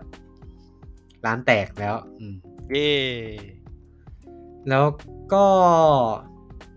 มีบริษัทในเครือนะครับ ก็มี Cost Media นะครับ ที่ก็มีกำไรเพิ่มขึ้นเหมือนกัน 4%มี Saber Interactive นะครับ ที่ติดลบนะครับ ชาวบ้านเขาเพิ่มขึ้นเจ้านี้ติดลบนะครับอ่าแหวกแนวแหวกแนว ติดลบ 13%นะครับ แต่ว่าโดยรวมก็ยังยัง ยังเพิ่มขึ้นอย่างต่อเนื่องในเครืออื่น ๆ ที่มาช่วยนะครับ ก็มีมีเครดิตจากทาง Gearbox Entertainment ด้วยก็คือได้รายได้จาก Gearbox มาด้วยนะครับ ที่ซื้อกิจการเข้ามานะครับอืมแล้วก็มีอะไรอีกไหมเนาะอะมีประกาศซื้อกิจการอีกสามแห่งนะครับอืมอืมรวยมากนะครับ เจ้านี้คืออ่ามีดีดีมีเอิร์กสตูดิโออันนี้ทำอะไรก็ไม่รู้เหมือนกันนะครับ มีไม่แฟลรู้กจักไบต์แฟลกเจอร์ไบต์แล้วก็สมาร์ทโฟนแลบสามเจ้า อันนี้เขาประกาศมาล็อตแรกนะ เพราะเดี๋ยวจะมีประกาศอีกล็อตหนึ่งนะครับอืมเยอะจริงอ่า ก็ตอนนี้คุณ Lars Wingefors นะครับ CEO ของ Embracer Group บอกว่าในเครือมีเกม 180 เกมนะครับ อยู่ในระหว่างการพัฒนาๆเช็ดเข้เยอะจังวะ ต้องบอกว่าเป็นยักษ์ใหญ่แห่งยุโรปนะครับ แห่งสแกนดิเนเวียสแกนดิเนเวียก็ว่าได้นะคือคือ feel feel เดียวกับที่แบบว่า Tencent อะที่แบบเราไม่เคยแบบเห็นเขาชื่อแปะที่ไหนนะ แต่แบบเกมพี่แกเยอะมาก อยู่อยู่ไปทั่ว เออแต่ผู้ชื่อไม่รู้จักนะแต่ว่าแต่ว่าพอพูดสตูดิโอวังรู้แต่เอานี่เกมพี่แกงเหรอ เออ แต่พอ ก็ประมาณนี้ แล้วก็ต่อมาก็มี มีประกาศซื้อเพิ่มด้วยนะครับ ในช่วงอืมเดือนที่ผ่านมาซื้ออีก ซื้ออีกแปดค่ายนะครับอะไรเยอะจะไหมรวยขนาดนี้วะนะครับ ซื้ออีกแปดค่ายมี Crazy Lab นะครับ จากอิสราเอลนะครับ มี Ghost Ship Game นะครับ มี Easy Trigger จากสวีเดนมี f o r t f i e l จากเนเธอร์แลนด์ Digic Digic Art จากฝรั่งเศส Slipgate Ironwork จากเดนมาร์ก 3D Realm นะครับ จากเดนมาร์กนะครับ แล้วก็ Grim Force จากสวีเดนนะครับคือพี่แกจะเหมาทั้งทวีปเลยใช่ไหมสรุป สรุปแกก็ซื้อหมดอ่าถ้ามาดูเป็นค่ายๆแล้ว Casey Lab ไม่น่ามีเกมที่รู้จักนะ จะเจ็บมี จะมีอะไรมั่งนี้ เดี๋ยวขอขอดูเช็คเช็คก่อนนะ f o r t f i e l เป็นคนทำเกม VR อืมมี Slipgate Ironwork จะไปอยู่ในสังกัดของ Saber Interactive มี Ghost Ship Game อันนี้น่าจะเป็นคนทำเกม Deep Rock Galactic มั้งถ้าจำไม่ผิด Deep Rock อืมที่เป็นเกม co-op คนแค่ขุดแร่อืมอืมอืมก็ประมาณนี้สำหรับ Embracer Group คงซื้อต่อเนื่องแหละ ดูจากแผนงานแล้ว ที่เขาประกาศไว้ ที่เขาประกาศไว้เมื่อต้นปีก็เหมือนจะมีเจรจาไว้อีกเป็นสิบอะอืมนะครับ ก็ยังต่อกับที่บริษัทในเครือของ Embracer Group นะครับ ก็คือ Focus Home Interactive นะครับ ก็ประกาศรีแบรนด์ใหม่นะครับ เปลี่ยนชื่อเป็น Focus Entertainment นะครับอืมหลังจากใช้ Focus Home Interactive มาตั้งแต่ปี 1996 นะครับ Focus Home Interactive ก็หลายคนคงคุ้นกันเป็นอย่างดีครับ เกมซีรีส์ Sherlock Holmes Grid for The Search นะครับเจะพอเกมแจ้งนะฮะเจะพอเกมระดับอ่าดับเบิลสอเองเออ นะครับมาเป็นมาเป็นมาเป็นกระดาษมาเป็นกระดาษ A4 เลยอืมก็ปีที่ผ่านมาโฟกัสก็ซื้อทีมพัฒนามาด้วยนะ ก็ซื้อ s t r e a m on Studio คนทำในครูมันด้าไฮกันนะครับ พี่ต๊อเออยินดีแล้วด้ก็วยแล้วก็ซื้อ dot emu นะครับ dot emu ที่อะทำตัดอีมูเลยเหรออ่ารีสโมตรีทอ๋ออ่าสตรีทออฟเลดสี่นะครับโอ้ ซื้อมาอยู่ในสังกัดแล้ว อันนี้ชื่อใหญ่อันนี้ชื่อใหญ่อยู่ เริ่มเริ่มดูดีขึ้นนะครับสำหรับโฟกัส เริ่มจริเริ่งมๆเกดูมโอเคขึ้น จริง ๆ เกมเขาก็สนุกหลายเกมนะค่ายโฟกัส แต่แต่มัว่านมันก็แก๊จะงไงต้องรับความแบบความกรรมนิรับดนึงรัอะบความยูโรแจ้งให้ได้ เออนะครับจเออริงๆต้โฟองบอกกัสมันก็ค่ายอินดี้แหละเออต้องค่ายอินต้อดี้งบอกท่านผู้ฟังงี้ว่าในในกลุ่มเราเวลาคุยก็จะมีแบบ คำที่เราใช้พูดบ่อยคือคำว่าแจ้งแจ้งคือเกมที่มันแบบ คือระบบมันจะแบบว่ากระท่อนกระแท่นน่ะ เออ คือแบบเกมนี้แม่งดูแจ้งจังวะแจ้งมันมาจากคจริงำคำว่ายูโรยูโรแจ้งมันมาจากคำว่าแจ้งอะยูโรแจ้งมันเออคือ Eurojank มันมีต้นคำมาจากเกมยูโรสมัยช่วง2,000กว่าๆเนี่ยชอบทำเป็นแบบว่า immersive sim อะเออที่แบบก็แบบไม่จะบั๊กเยอะๆพังๆอะ ระบบ ระบบดีมาก แต่ว่าสุดท้ายเกมมันเล่นมันมันจะแบบ เอ้ยมันพังพังพังๆๆหน่อยหน่อยเออคือคือคือไอคอนเซ็ปต์มาดี แต่ไปไม่ถึงเออเออ แต่ส่วนใหญ่เกมพวกนี้จะกลายเป็นแบบ cult classic นะอันนึกถึง Eurojank หงักๆงักๆที่ผ่านมาก็พวกเกม Spiders ทั้งหลายอะอืมค่ายสไปเดอร์เนี่ยของโฟกัสเนี่ยแหละตัวดีเลยนะครับ ก็ค่ายนี้ก็ขาประจำนะครับสำหรับเกมแนวยูโรแจงเฮ้ยโฟกัสเขามีนี่ไง มัดรันเนอร์สโนรันเนอร์ เออโอ้ก็ก็เออแจงมีอยู่ประมาณหนึงนะ เออ มีนี่ด้วยไออินเซอร์เจนซี่เนี่ยอืฟาร์มิงใช่ซินใช่เนี่ย ก็สองเอหมดอะเกมก็อืมยูโรแจ้งอะแจ้งทั้งนั้นเลยแจ้งฟอร์มใหญ่แจ้งฟอร์มเล็กว่าไปอืมแต่แต่นะครับแต่คอนเซ็ปต์ก็คือความแจ้งไงโฟกัสนี่ใช่เออนี่ขายด้วยได้ปะคูเซเดอร์คิงได้ปะไม่ใช่อันนั้นพาราดอกใช่อันมันั้นนพาพาราราดดออกกใช่ไหมเออสองคันเนี้ยไม่งไม่ชอบผัดกันแจ้งไอสองอืมเจ้าเนี่ยนะครับ ประมาณนี้สำหรับโฟกัสนะครับ ก็มาต่อกันที่เซกานะครับโอ้โหอันนี้เซกะโลโก้โลโก้เก่าด้วยนะครับ เดี๋ยวนี้ยังมีไหมเซกาถ้าเซกาจะเป็นของเกมมิกุจะเป็นอ๋อแต่นี่จะเป็นตึงของโซนิกก็ยังมีอยู่อืมเซกะอันนั้นใช่ไหมแล้วมันเป็นเป็นเซกานั่นใช่ไหมเออใช่ใช่เยอะเหลือเกินแม่งก็เซกาแซมมี่นะครับ ก็มีรายได้เพิ่มขึ้น 22%นะครับ มีธุรกิจสื่อบันเทิงก็เพิ่มขึ้น 5%นะครับ แล้วก็มีกำไรเพิ่มขึ้น 3.7%นะครับ ก็ Sega ให้เครดิตกับเกม Phantasy Phantasy Star Online 2 New Genesis นะครับ ให้ได้ด้วยเหรอครับ ก็เขาให้เครดิตประมาณนี้นะครับ เกก็มเห็นว่ามี contentแม่งแบบอืมนะจ๊ะ มันมันเหมือนขี้โกงประมาณนึงคือมันไปรวมภาคแรกมาด้วย อ๋อถ้าภาคแรกไม่นับดีเออเพราะล่าสุดเห็นว่าที่งานทักอย่างหนึ่งที่เขาบอกบอกว่าเขารู้นะว่า content น้อย อืมก็ก็รู้ตัว ก็ตอนนี้มีผู้เล่นกลุ่มใหญ่อยู่ในญี่ปุ่นนะ ก็มีผู้เล่น active ต่อเดือนอยู่ที่ 6.5 ล้านคนเลยนะครับ คือผมเห็น stream อะผมเศร้ามากเลยอะแบบหกพันเจ็ดพันคนอะ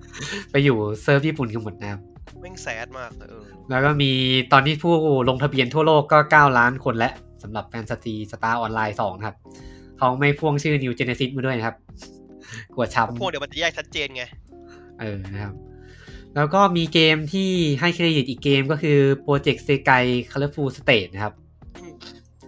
ที่ยังทำรายได้ให้กับบริษัทอย่างต่อเนื่องนะครับเฮ้ยกำลังจะมีกำลังจะมี ver Eng ใช่ไหมอ่า ตอนนี้ beta เปิดอยู่ครับผมอ่าครับ beta เปิดอยู่ ก็ ก็ก็ก็ก็ก็ก็เกมตัวก็เกมเดียวกันอะแต่ว่าแค่แบบแปลให้มันอ่านรู้เรื่อง อืมแค่นั้นเองเวอร์อิงนี่เป็นเกอิงมวันทอนนะครับ ไม่ใช่ครับ ไม่ใช่ English นะครับ อืมอิงวันทอนแล้วก็เขาให้เครดิตเจอโควิดเนี่ยอิงวันทอนอะอ้าอะวไรเหรอเนี่ยอะไรเนี่ยเออเหรอ มาได้ไงเนี่ย ใช่อันนี้ล่าใช่สุดเลยไหมใช่เพิ่งประกาศจากบอลมิวสิกมาเมื่อกี้เลยว่าอิงวันทอนติดโควิดอืม สงสารนะครับก่อนก็สระเครื่องบินใช่ปะที่แบบเครื่องบินไม่มีคนติดอะ คราวนี้ก็แบบโดนอีกอะไรวะใช่ไหมชีวิตน่าสงสารอ่าแล้วก็เซกาให้เครดิตอีกเกมก็คือ Fist of North Star Legend Revive นะครับเกมอ๋มืออถืออีกเกมมือถือเกเซมนชิโร่มือะอถือเออเออเออใช่ใช่ประมาณนี้สำหรับเซกานะครับ ก็เป็นแฟนแฟนตาซีสตาร์ออนไลน์ก็รอกันต่อไปโหโดนด่ายับเลยช่วงเนี้ย ผมยังผมก็ผมเคยบ่นกับพี่เตาะอยู่ว่า ผมควรจะต้องเล่นอะไรวะอืม คือเข้าไปก็แบบว่ามีแบบงงๆหนึ่งก็แบบไปตีมอนซะจบคือแบบ มันเกมฟาร์มอะไม่แต่มันฟาร์มมันมันฟาร์มเวลไม่ได้ขึ้นเหมือนเกมันฟาร์มไม่สนุกทั่วอะปงพี่ มันฟาร์มไม่สนุกมันอะฟาร์มไม่สนุกเซชิโร่ใช่อืมมันกลายเป็นเกมเปิดกาชาหาชุดอะ คือจะให้ไปเปิดแบบไปเก็บเบิร์สก็แบบเบิร์สมันก็เต้นยากเหลือเกินอืม แล้วกาชาก็เหมือนจะต้องไปเปิดจากภาคเก่าด้วยมั้ง ก็ scratch card มันจะมีมันจะมีตู้ใหม่ตู้เก่าอืมแต่ว่าตู้มันก็มาปนกันเกลียดอะสุดคือแบบที่ผมเกลียดสุดของเกมนี้คือแบบว่าแม่งเอา art style สองอันมารวมกันอะเออเออเออคือแบบมันเรื่องเรื่องเรื่องเรื่องตัวละครอะที่แบบผมทรงเก่า ผมทรงใหม่ก็แบบทรงเก่ามึงเฮี้ยมากทรงเก่าทรงเก่ามึงปั้นไม่สวยเเออแบบเออเหลี่ยมจัดมันเลยทรงเก่า อะ มันมันเอาเอาออกมันไม่ได้เอาโมเดลจาก มันเอาโมเดลจากตัวเก่ามาใช้เลยไม่ได้ปรับไงเออมันเอาประกอบมาใช้ยังเลยเออออืมเอาตัวเก่ามาใช้ไม่ได้ปรับก็อย่างนั้นแหละมาต่อกันที่บันไดแนมโคดีกว่านะครับ ก็จบไตรมาสแรกไปเหมือนกันนะครับ มีรายได้เพิ่มขึ้น 22.8%นะครับ แล้วก็กำไรเพิ่มขึ้น 35.7%นะครับอ่าปัจจัยหลักๆ บันไดแนมโคให้เครดิตเกม Scarlet Nexus นะครับ อู้ ให้เนี่ยให้เด็กอนิเมะได้ไหมครับ ก็ก็น่าจะเป็นเกมฟอร์มใหญ่เกมเดียวอะที่ออกช่วงไตรมาสแรกอืมก็แต่ว่าไม่ได้บอกนะว่ายอดทำได้เท่าไหร่ แต่ว่าเขาประมาณการไว้ว่าอยาก จะทำให้ได้เกินหนึ่งล้านยูนิตภายในปีงบประมาณนี้นะครับ ผมว่าได้ แต่คิดว่าคงได้แหละ อืม เกมก็สนุกดีนะครับ แล้วก็ไม่มีอะไรเลย มีประกาศโปรเจกต์ใหม่ที่จะไปร่วมงานกับ Sunlight อีกรอบนะครับ อะไรอีกอะอืมไม่แน่ใจอะ อาจจะเป็นไอ้กันดั้มตัวใหม่ว่าที่เพิ่งประกาศออกมา อ๋อไอตัวกันดั้มหนึ่งไอยังไอสักอย่างชื่อผู้หญิงใช่ไหมเออโค้ดเป็นเซตอะไรทุกอย่างนี่แหเออละไม่ใช่ไม่ใช่ดิอะไรไงหนึ่งแฟรี่แฟรี่ทุกอย่างอะใช่ปะเออแฟแฟรี่รี่เออสักอย่างหนึ่งอะอืมสกาลินเน็กซัสก็เป็นโคกับซันไลท์นะ อันนี้ก็มาอ๋อช่วงอ๋งาอนซันทำไลอนิท์เมะให้เนาะเอออืม ก็อนิเมะก็โดนกันไปอืมพี่ปืนอนิดูอเมะนิเมะดิเป็นไงบ้างรีวิวหน่อยครับอนิเมะโปรโปรโมทเกมก็จะแบบหน้าเบี้ยวๆหน่อยนะครับงานรีบงานรีบเออแต่บางคนเขาดูก็ไม่ซีเรียสนะกับอนิเมะที่มันแบบทุนต่ำอะคือผมงงว่าทำไมไม่เอาฉายอนิเมะมาใส่ในเกมวะอืมในเกมไม่เป็นแบบคาเอาซีนเอานิ่งเอาจริงๆอะไออนิเมะโอเพนนิ่งเปิดเกมสกาลินเน็กซัสไม่ยังกำเลยอะๆ เออ งานงานแม่งแบบงานกันได้ว่าไงนะงานงานเสมองานเสมอต้องเสมอปลายอืม จริง ๆ ก็อนิเมะโปรโมทเกมก็ช่วงนี้มีเหมือนฉายเรื่องหนึ่งมั้งไอเนี่ยไอแท็กแท็กออฟอะของแมปป้า ไม่รู้จักอันนี่ผมไม่ได้อืมไม่รู้เรื่องจนดูแต่ทาวะมันเดย์ครับผม ขอบคุณครับอืมนะครับ เยี่ยมครับ เป็นอนิเมะที่ดีนะครับเป็นคุณภาพอ่า บันไดเนมโคก็เพิ่งประกาศสดๆร้อนๆเหมือนกันนะครับสำหรับการรีแบรนด์นะครับ เปลี่ยนเปลี่ยนโลโก้ใหม่นะครับโอ้โหหลังจากใช้โลโก้สีสีส้มสีส้มสีแดงนี่มาสิบสิบหกปีได้มั้งอืมนะครับสิบห้าปีนะครับ ก็โลโก้ใหม่เข้ามาในสโลแกน Fun for all into the future นะครับ ก็เปลี่ยนจากสีส้มสีแดงเนี่ยมาเป็นเกาะกรอบคำพูดสีมาเจนต้านะครับ ไม่เห็นรู้สึกอะไรเลยอะพวกแบบผมไม่ถึงนี่เว้ยได้ถึงพวกแบบยาพาราเซตามอลอะ เออ ไม่ได้รู้สึกถึงความสนุกหรืออนาคตหรืออะไรเลย อ่าเขาบอกว่าตัวกรอบคำพูดเนี่ยมาจาก อ่า ดีไซน์มาจากมังงะนะครับมังงะอะไรมังวะงะเรื่องไหนวะมึงไปก็ดูเรื่องไหนมา ก็กรอบคำพูดของมังงะไงมังงะญี่ปุ่นกันะกรอบกรอบคำพูดป้านมึงสีปาเจนต้าเหรอกรอบคำพูดสีมังก็คือแบบสื่อถึงความเป็นมังงะ เป็นวัฒนธรรมญี่ปุ่นนะครับ ที่เชื่อมต่อกับผู้คนทั่วทั้งโลกประมาณนี้นะครับ แล้วก็สีมาเจนต้านี่ก็คือสีแบบตัวแทนวัฒนธรรมสี Decade ความความหลากหลายนะครับ ทุกอย่างเป็นความผิดของ Decade นะครับ อันนี้ไม่แน่ใจว่าเป็นความผิดของ Decade หรือเปล่านะอืม ปล่อยมันตายไปเถอะมันตายไปแล้วนะครับ ก็ประมาณนี้สำหรับ rebrand ใหม่เปลี่ยนโลโก้ จะเริ่มใช้เดือนเมษายนปีหน้านะครับ ต้องใช้ด้วยเหรอ ไม่ใช้ได้ไหมอ่า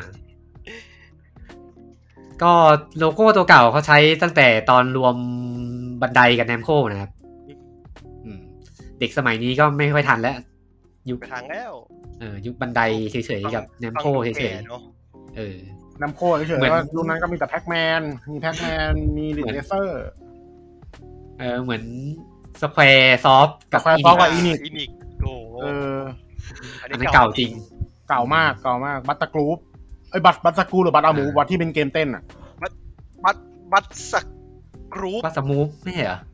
บัตสมูมันไม่ไม่ได้นี่กรุ๊ปมันเออมันมันบัตสักเห็นนะอันนั้นมันยิงบับเบิ้ลบับเบิ้ลบับเบิ้ลเออเออเออเออเออบัตสมูบอะเกมยิง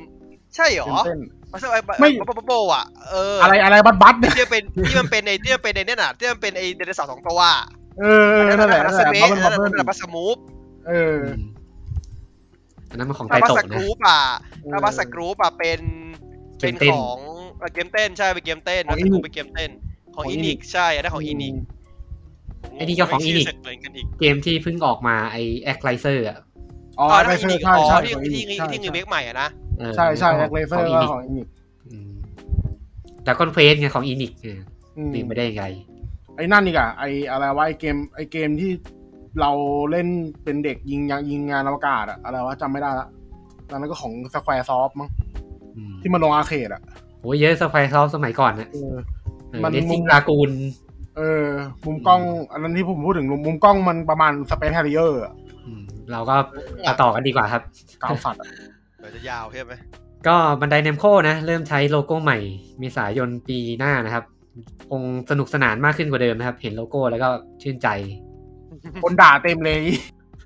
แต่ไปอ่านไอ้เนี่ยมันมีคนที่แบบเขาเป็นนักวิจารณ์โลโก้เขาก็แบบเขาก็ชมนะ อืม แต่ก็เป็นนักวิจารณ์ของทางฝั่งตะวันตกอะ่ะอ่ามากันที่งานเกมครับเต็มๆเลยนะครับ มีประมาณ มีจริง ๆ ถ้ารวมเดือนกันยายนด้วยจะจะมีเยอะกว่านี้นะครับ อันนี้ขนาดเราจัดเทปเกมคอมไปแล้วนะครับ มาที่งานเล็กๆก่อนแล้วกันครับ งานแรกนะครับ เป็นของค่าย THQ Nordic นะครับ ฉลองครบรอบ 10 ปีของค่ายแล้วสำหรับ THQ Nordic อันนี้ก็ไม่ต้องสืบนะครับในเครือของ Embracer Group นะครับ อีกแล้วมามาอีกแล้วนะครับ ก็เปิดตัวเกม 6 เกมนะครับ มี Destroy All Human 2 Reprobe นะครับ ก็เอาเกมภาคเก่ามาทำใหม่นะครับ หลังจากภาคแรกถือว่าประสบความสำเร็จอยู่ประมาณหนึ่งเลยนะครับ เกมภาคแรกน่าจะทำได้เกินล้านนะเกินงานมาครับเหมืรู้อนสึกักนรู้สึกจะเกินอืมเกินเกินน่าจะเกิน แล้วก็ได้ทีมงานเดิมนะครับทีมงาน Back Forest มาทำหน้าที่พัฒนาเหมือนเดิมนะครับ Destroy All Human ก็เกมเล่นสนุกสนุกๆนะครับ เป็นเอเลี่ยนอ่าทำลายโลกไปเรื่อยเน้นๆครับ เน้นเน้นเน้นแบบว่าเงยเทไว้ไปหลักอะอืมไม่ต้องคิดอะไรมาก เหมือนจริง ๆ เหมือนจะมาดังจริง ๆ คือตอนภาคสองใช่ไหมรู้สึกว่าจะเป็นอย่างนั้นครับผม อืม ตอนที่มาลงไม่เพแน่ใจย์เพย์สองอะแล้วก็ต่อมาเป็น SpongeBob SquarePants The Cosmic Shake นะครับ อันนี้ก็สานต่อความสำเร็จนะครับสำหรับ จากเกม SpongeBob SquarePants Battle for Bikini Bottom Rehydrate นะครับ อันนี้ก็ได้ทีมงานเดิมนะครับ ก็ได้ Purple Lamp Game นะครับ มาทำเป็นเกมภาคใหม่เลยนะครับ เพราะว่าตัวตัวที่แล้วเป็นเกมรีรีรีเมคไหม remake remake เออรีเมคไหมมันกึ่งกึ่งรีรี remaster มากกว่ามั้งผมว่า อืมนะครับก็อันนี้ก็เป็นภาคใหม่นะครับสำหรับใครที่เป็นแฟนๆของสปองบ๊อบนะครับ ไปหาเล่นกันได้นะครับ ก็ยังไม่มีกำหนดวางจำหน่ายนะ แต่ว่าตัวตัว Destroy All Human จะวางจำหน่ายภายในปีหน้านะครับ แต่ยังไม่มีกำหนดวันเหมือนกันนะครับ แล้วก็มาต่อกันที่ Outcast 2 นะครับ A New Beginning นะครับ เป็นเกมภาคต่อของหนึ่งในเกม cult classic เกมหนึ่งเลยนะ ที่หายไปนานนะครับสำหรับเกม Outcast นะครับแฟรนไชส์เก่าจริง เก่ามาก เพราะว่าเกมภาคแรกวางจำหน่ายปี 1999 นะครับ แล้วก็เพิ่งจะมีเวอร์ชั่นรีเมคออกมาชื่อ Outcast Second Contact นะครับ วางจำหน่ายเมื่อปี 2017 ที่ผ่านมานะครับ แล้วก็ตัวเกมยังได้ทีมงาน Appeal Studio นะครับ กลับมาทำหน้าที่เหมือนเดิมด้วยครับผมเกมนี้จริง ๆ เป็นเกมที่ถือว่ามาก่อนการนะ ช่วงปี 1999 อะ อืม เป็นเกมแอคชั่น open world ยุคแรก ๆ เลยอะอืมอืมแต่ตัวเกมภาคต่อก็ยังไม่มีกำหนดวางจำหน่ายในตอนนี้นะครับ มาต่อกันที่เกมที่สี่นะครับ เป็นเกม Jacket Alliance นะครับเนี่ยจะอันนี้จะฉลองแอนเหรอโหเออฉลองครบรอบ 25 ปีของซีรีส์พอดีนะครับ ก็เอาเปิดตัว Jacket Alliance 3 นะครับ แล้วก็ปล่อยตัว Jacket Alliance Go Edition บนสตรีมให้เล่นกันฟรีๆด้วยนะครับ ตอนนี้น่าจะไม่ฟรีแล้วมั้ง น่าจะไปทางแล้วอืมครับ ก็ได้ทางเฮมิมอนเกมนะครับ จากแบลแกเรียคนทำ Surviving มานะครับ มาทำหน้าที่พัฒนาต่อนะครับ ก็น่าจะว่าเกมน่าน่าน่าน่ามั่นใจระดับหนึ่งอืมเพราะว่าเกมภาค ภาคหลังๆ มันไม่ค่อยดีอะ อืม Second Alliance ก็เหมือนเกม XCOM ที่เปลี่ยนธีมมาเป็น เป็นแบบล่ายาเสพติด เป็นคาเทลอะไรประมาณนี้อืมก็ยังไม่มีกำหนดวันจำหน่ายนะครับ แล้วก็มาต่อกันที่อีกเกมหนึ่งปลุกผีเหมือนกันนะครับ โอ้โห ที่นี้ THQ Nordic นี่จอมปลุกผีเลยนะครับ ก็เป็นภาคต่อของเกมแนว Grand Strategy นะครับสำหรับเกม Super Power ครับ อันนี้ไม่รู้จัก เป็นเกม Strate Grand Strategy ที่แบบให้เราแบบครองโลกอะ่ะอืมอืมอืมสเกลมันจะใหญ่แบบระดับโลกเลยนะครับ ก็เปิดตัวภาคสามนะครับ ได้ทีมงานโกเลมแลบที่เคยทำภาคเก่ากลับมาทำเหมือนเดิมนะครับ แต่ก็ไม่มีกำหนดวางจำหน่ายตอนนี้นะครับ จริงๆ ผมอยาก ผมอยากให้มันรีเกมหนึ่งว่ะป๊อปปูลัสอะ ป๊อปปูลัสไม่รู้ไปอยู่กับใครอะมันไม่ใช่ไอของปฏิเปเตอร์วงเกนูอะเหรอ เออเอเอออป๊อปปูลัสอะใช่ใช่ EA เปล่ายังอยู่กับ EA ไหมจริงป๊อปปูลัสตอนแรกเยมันขายแต่ว่า ตอนนี้ไม่รู้ว่าสิทธิ์ไปอยู่กับใครแล้วอะ อืม อ่านมามาต่อกันที่ อีกเกมหนึ่งที่เปิดตัวมาในงานนี้ก็คืออีก RMX vs ATV Legend นะครับ มาอีก อ๋เลอมา Legend อีกแล้วนะครับ มีหลาย Legend เหลือเกินมันเป็นอะไรเนี่ยช่วงนี้เนี่ยตำนานกันเหลือเกิน เออนะครับ ก็มีอะไรนะมี Nerf Legend นะครับ มีกริด Legend แล้วเงินเจนนี่ไม่ต้องได้ปะมีอะไรนะ Apex Legend มีโอ้โหเยอะแยะเลยหมดเลยนะครับ เหมือนคิดชื่อไม่ออกก็เอา Legend มาเติมอ่าก็เป็นซีรีส์เกมแข่งรถวิบากภาคใหม่ขาประจำของ THQ Nordic นะครับ ภาคนี้มาพร้อมโหมดแคเรียนะครับ แล้วก็ทีมงานเดิม Rainbow Studio นะครับ ก็ยังไม่มีกำหนดวางจำหน่ายเหมือนกันนะครับ แล้วก็มาต่อกันที่อีกหนึ่งเกมแจ้งนะครับสำหรับ Alex นะครับ E L E X 2 นะครับ ก็ของพิรานารัพิรานาไบนะครับ ก็เปิดตัวภาคสองอืมก็เอาตัวอย่างเนื้อเรื่องมาโชว์นะครับ ก็เกมนี้เป็นเกมที่ต่อยอดจากเกมซีรีส์ ไลเซนมาเรื่อยๆ แหละ อืม แล้วก็มาเปลี่ยนเป็นธีมแฟนตาซีผสมไซไฟนะครับ ประมาณนี้สำหรับ e l e c 2แล้วก็มีสุดท้ายกับ Expedition Rome ครับ อันนี้เอาเกมเพลย์ใหม่มาโชว์ ซึ่งมันเปิดตัวไปพักหนึ่งแล้ว เป็นเกมแนว strategy RPG ของค่าย Logic เอ่อ Logic Artist ครับ เกมจะคล้ายๆ Divinity อืมเออ แต่ว่าจะเปลี่ยนธีมมาเป็นโลมแทน อ่า แล้วก็จะวางจำหน่ายให้กับ PC ภายในปีนี้นะครับ แต่ว่ายังไม่มีกำหนดชัดเจนว่าจะวางจำหน่ายเมื่อไหร่นะครับ เออ เกมที่เปิดตัวมานี่มันไม่มีกำหนดวางจำหน่ายหมดเลยนี่วุ้น วุ้น วุ้นชิบหายเลย เออ แต่จริงๆ หลาย ๆ เกมมันดูเหมือนแบบใกล้จะขายแล้วนะ แล้วก็ THQ Nordic ก็ประกาศด้วยว่าตอนนี้มีเกม 48 เกม ที่อยู่ในสายการพัฒนานะครับ แล้วก็มี 28 เกมที่ยังไม่เปิดตัวออกมา แล้วก็กำลังจะเปิดตัวในเร็วๆนี้เมโทรตัวใหม่ไหมอ่า แล้วก็ไม่ต้องสืบว่าไอ้48 เกมก็คืออยู่ใน Embracer Group ไปแหละหักลบกันไป เยอะเหลือเกิน อ่า เมื่อกี้เขามีเท่าไหร่ร้อยแปดสิบนะ อันนี้หักไปสี่สิบแปดก็ยังเหลืออีกเยอะนะครับ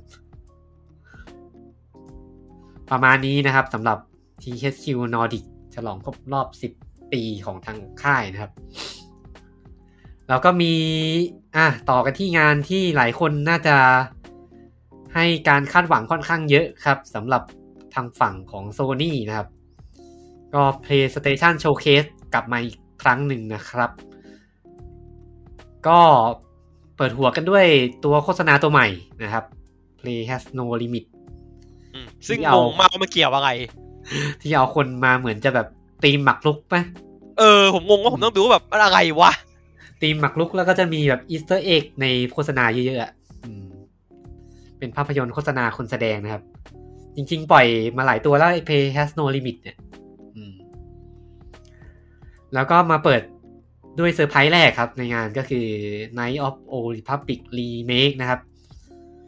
ก็เรื่องยังเลยนอกจาก มีแค่ทีเซอร์นะครับโลโก้เออเออ เป็นดาร์ r รีเวนโผล่มานิดนึงนะครับโผล่มาเปิดไลท์เซเบอร์โชผมว์มาพร้อมดราม่านะครับอ่าต้องเอาไหมดราม่าไง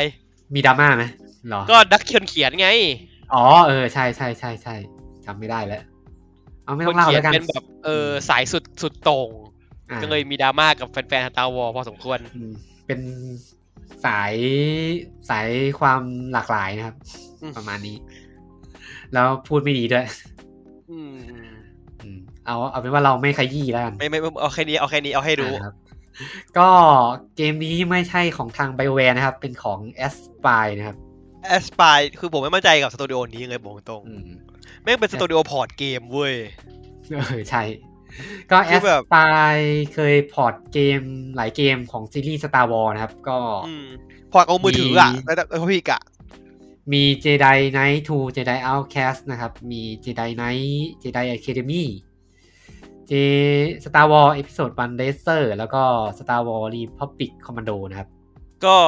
ก็หวังว่าจะมาแนว Bluepoint นะ หวังว่าจะดีเออ แล้วก็รวมไปถึงไอ้ Knight of Old Republic สองภาคด้วยนะครับเอามือถือ อืมที่เขาทำลงมือถือ อืมเกมนี้เขาบอกว่าจะเป็น Exclusive บน PS5 นะ อืมผมงงมากเลยเว้ย คือ คือ คือ คือเมื่อผมเล่นจอเก่ามาแบบ ผมไม่ ไม่สามารถจะเห็นเกมนี้ใช้คอนโทรลเงอร์เงินได้อะ คิดว่าน่าจะ น่าจะเป็นรีเมคที่แบบเปลี่ยนหมดเลยอะ action base เลยอะ เพราะว่าจริงๆ เกมมันคือ command base อะ เกมมันเป็นแบบปุ่ม hotbar เยอะๆอะ อืม ใน of Old Republic เวอร์ชันแรกยังเป็นแบบเกม PC เลย ยังมีกลิ่นอายของแบบ Neverwinter Night ของ BioWare ใช่อยู่อะใช่ มันคือ Neverwinter Night ที่เป็น Star Wars อะครับอืมพูดกันตรงๆอะเพราะแบบผมก็ค่อนข้างกลัวๆว่ามันจะเสียความเป็น KOTOR ไปหรือเปล่า ถ้ามันแบบทำลงคอนโซลแบบเป็นแนวเนี้ย แต่เขา remake Star Wars มาก็คงคิดว่าน่าจะแบบรู้ดีแหละ แต่ทำถึงหรือเปล่าก็ไปลุ้นกันนะครับนั่นน่ะสิ ก็ยังไม่มีกำหนดวางจำหน่ายนะครับ เอาทีเซอร์มาโชว์นะครับ มาต่อกันที่การนี้มีแต่เกวุ้นมเกมที่สองครับ เป็นโปรเจกต์อีฟนะครับ อะอันอันอันเป็นอันดูวิดีโอเป็นร่างหน่อย เป็นผลงานของทีมพัฒนาชิปอัพนะครับ ของเกาหลีจริงๆใช่ไหมเกมนี้เคยเปิดตัวไปเมื่อปี 2019 นะ อืมอืมแล้วก็กลับมาเปิดตัวอีกครั้งหนึ่งนั่นคำนึงว่าเป็นเกมอีฟออนไลน์เว้ย อืมชิปอัพ เหมือนจะเป็นของเกาหลีหรือเปล่านะ ไม่แน่ใจเห็นว่าเกิดเกิดว่าเกาหลีนะถ้าจะไม่ผิดจะเป็นเกาหลีนะ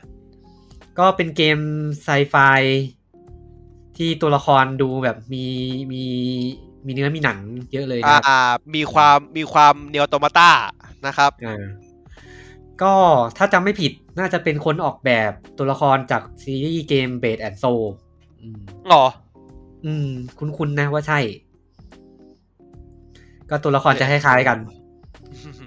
มเป้าหมายชัดเจนนะฮะอ่าแล้วก็มีเกมอะ Project Eve เขายังไม่เผยกำหนดวางจำหน่ายนะอืมก็ตัวเกมน่าจะเป็น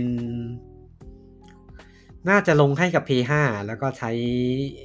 ฟีเจอร์ P5 เต็มที่แหละ อ่า น่าจะเต็มที่เลย เพราะว่าอืมดูเหมือนจะเป็น timed exclusive ด้วยมั้งหรือเปล่านะ เดี๋ยวผมขอเช็คอีกทีหนึ่งก่อน แต่ตัวอย่างใหม่ที่เอามาโชว์นี่ก็ถือว่าโชว์ gameplay เยอะอยู่ ดูโอเค ดูโอเค เกมดูโอเคเลย ครับ ก็มีต่อกันที่ Tiny Tina Wonderland ครับ เอาเกมเพลย์อ่ามาโชว์ นิดนึงนะครับ ก็ Borderland นะครับ Borderland นะครับ เปลี่ยน Borderland เปลี่ยนธีม เปลี่ยนเป็น D&D หน่อยๆแฟนตาซี แต่เกมภาคนี้ก็น่าสนใจดีนะ ตรงที่ตั้งตัวละครตัวเองได้แล้วอืมเออ ผมสงสัยว่าเกมมันจะเป็นคือเกมไม่ใช่ Open World อะผมสงสัยว่าจะเป็นยังไง มันจะแบบ Mission Base หรือยังไงมคือใน press release เขาบอกว่ามันมีแบบฉากที่ inspire มาจากเกม JRPG ผมหืมดูแล้วก็ไม่เห็นจะมีตรงไหนเลยวะ RPG เหรอ เออ ไม่รู้เหมือนกัน อืมนะครับ ยังไงสิ งง เออ ก็เกมวางจำหน่ายวันที่ 25 มีนาคมปีหน้านะครับอืมอืมแล้วก็มาต่อกันที่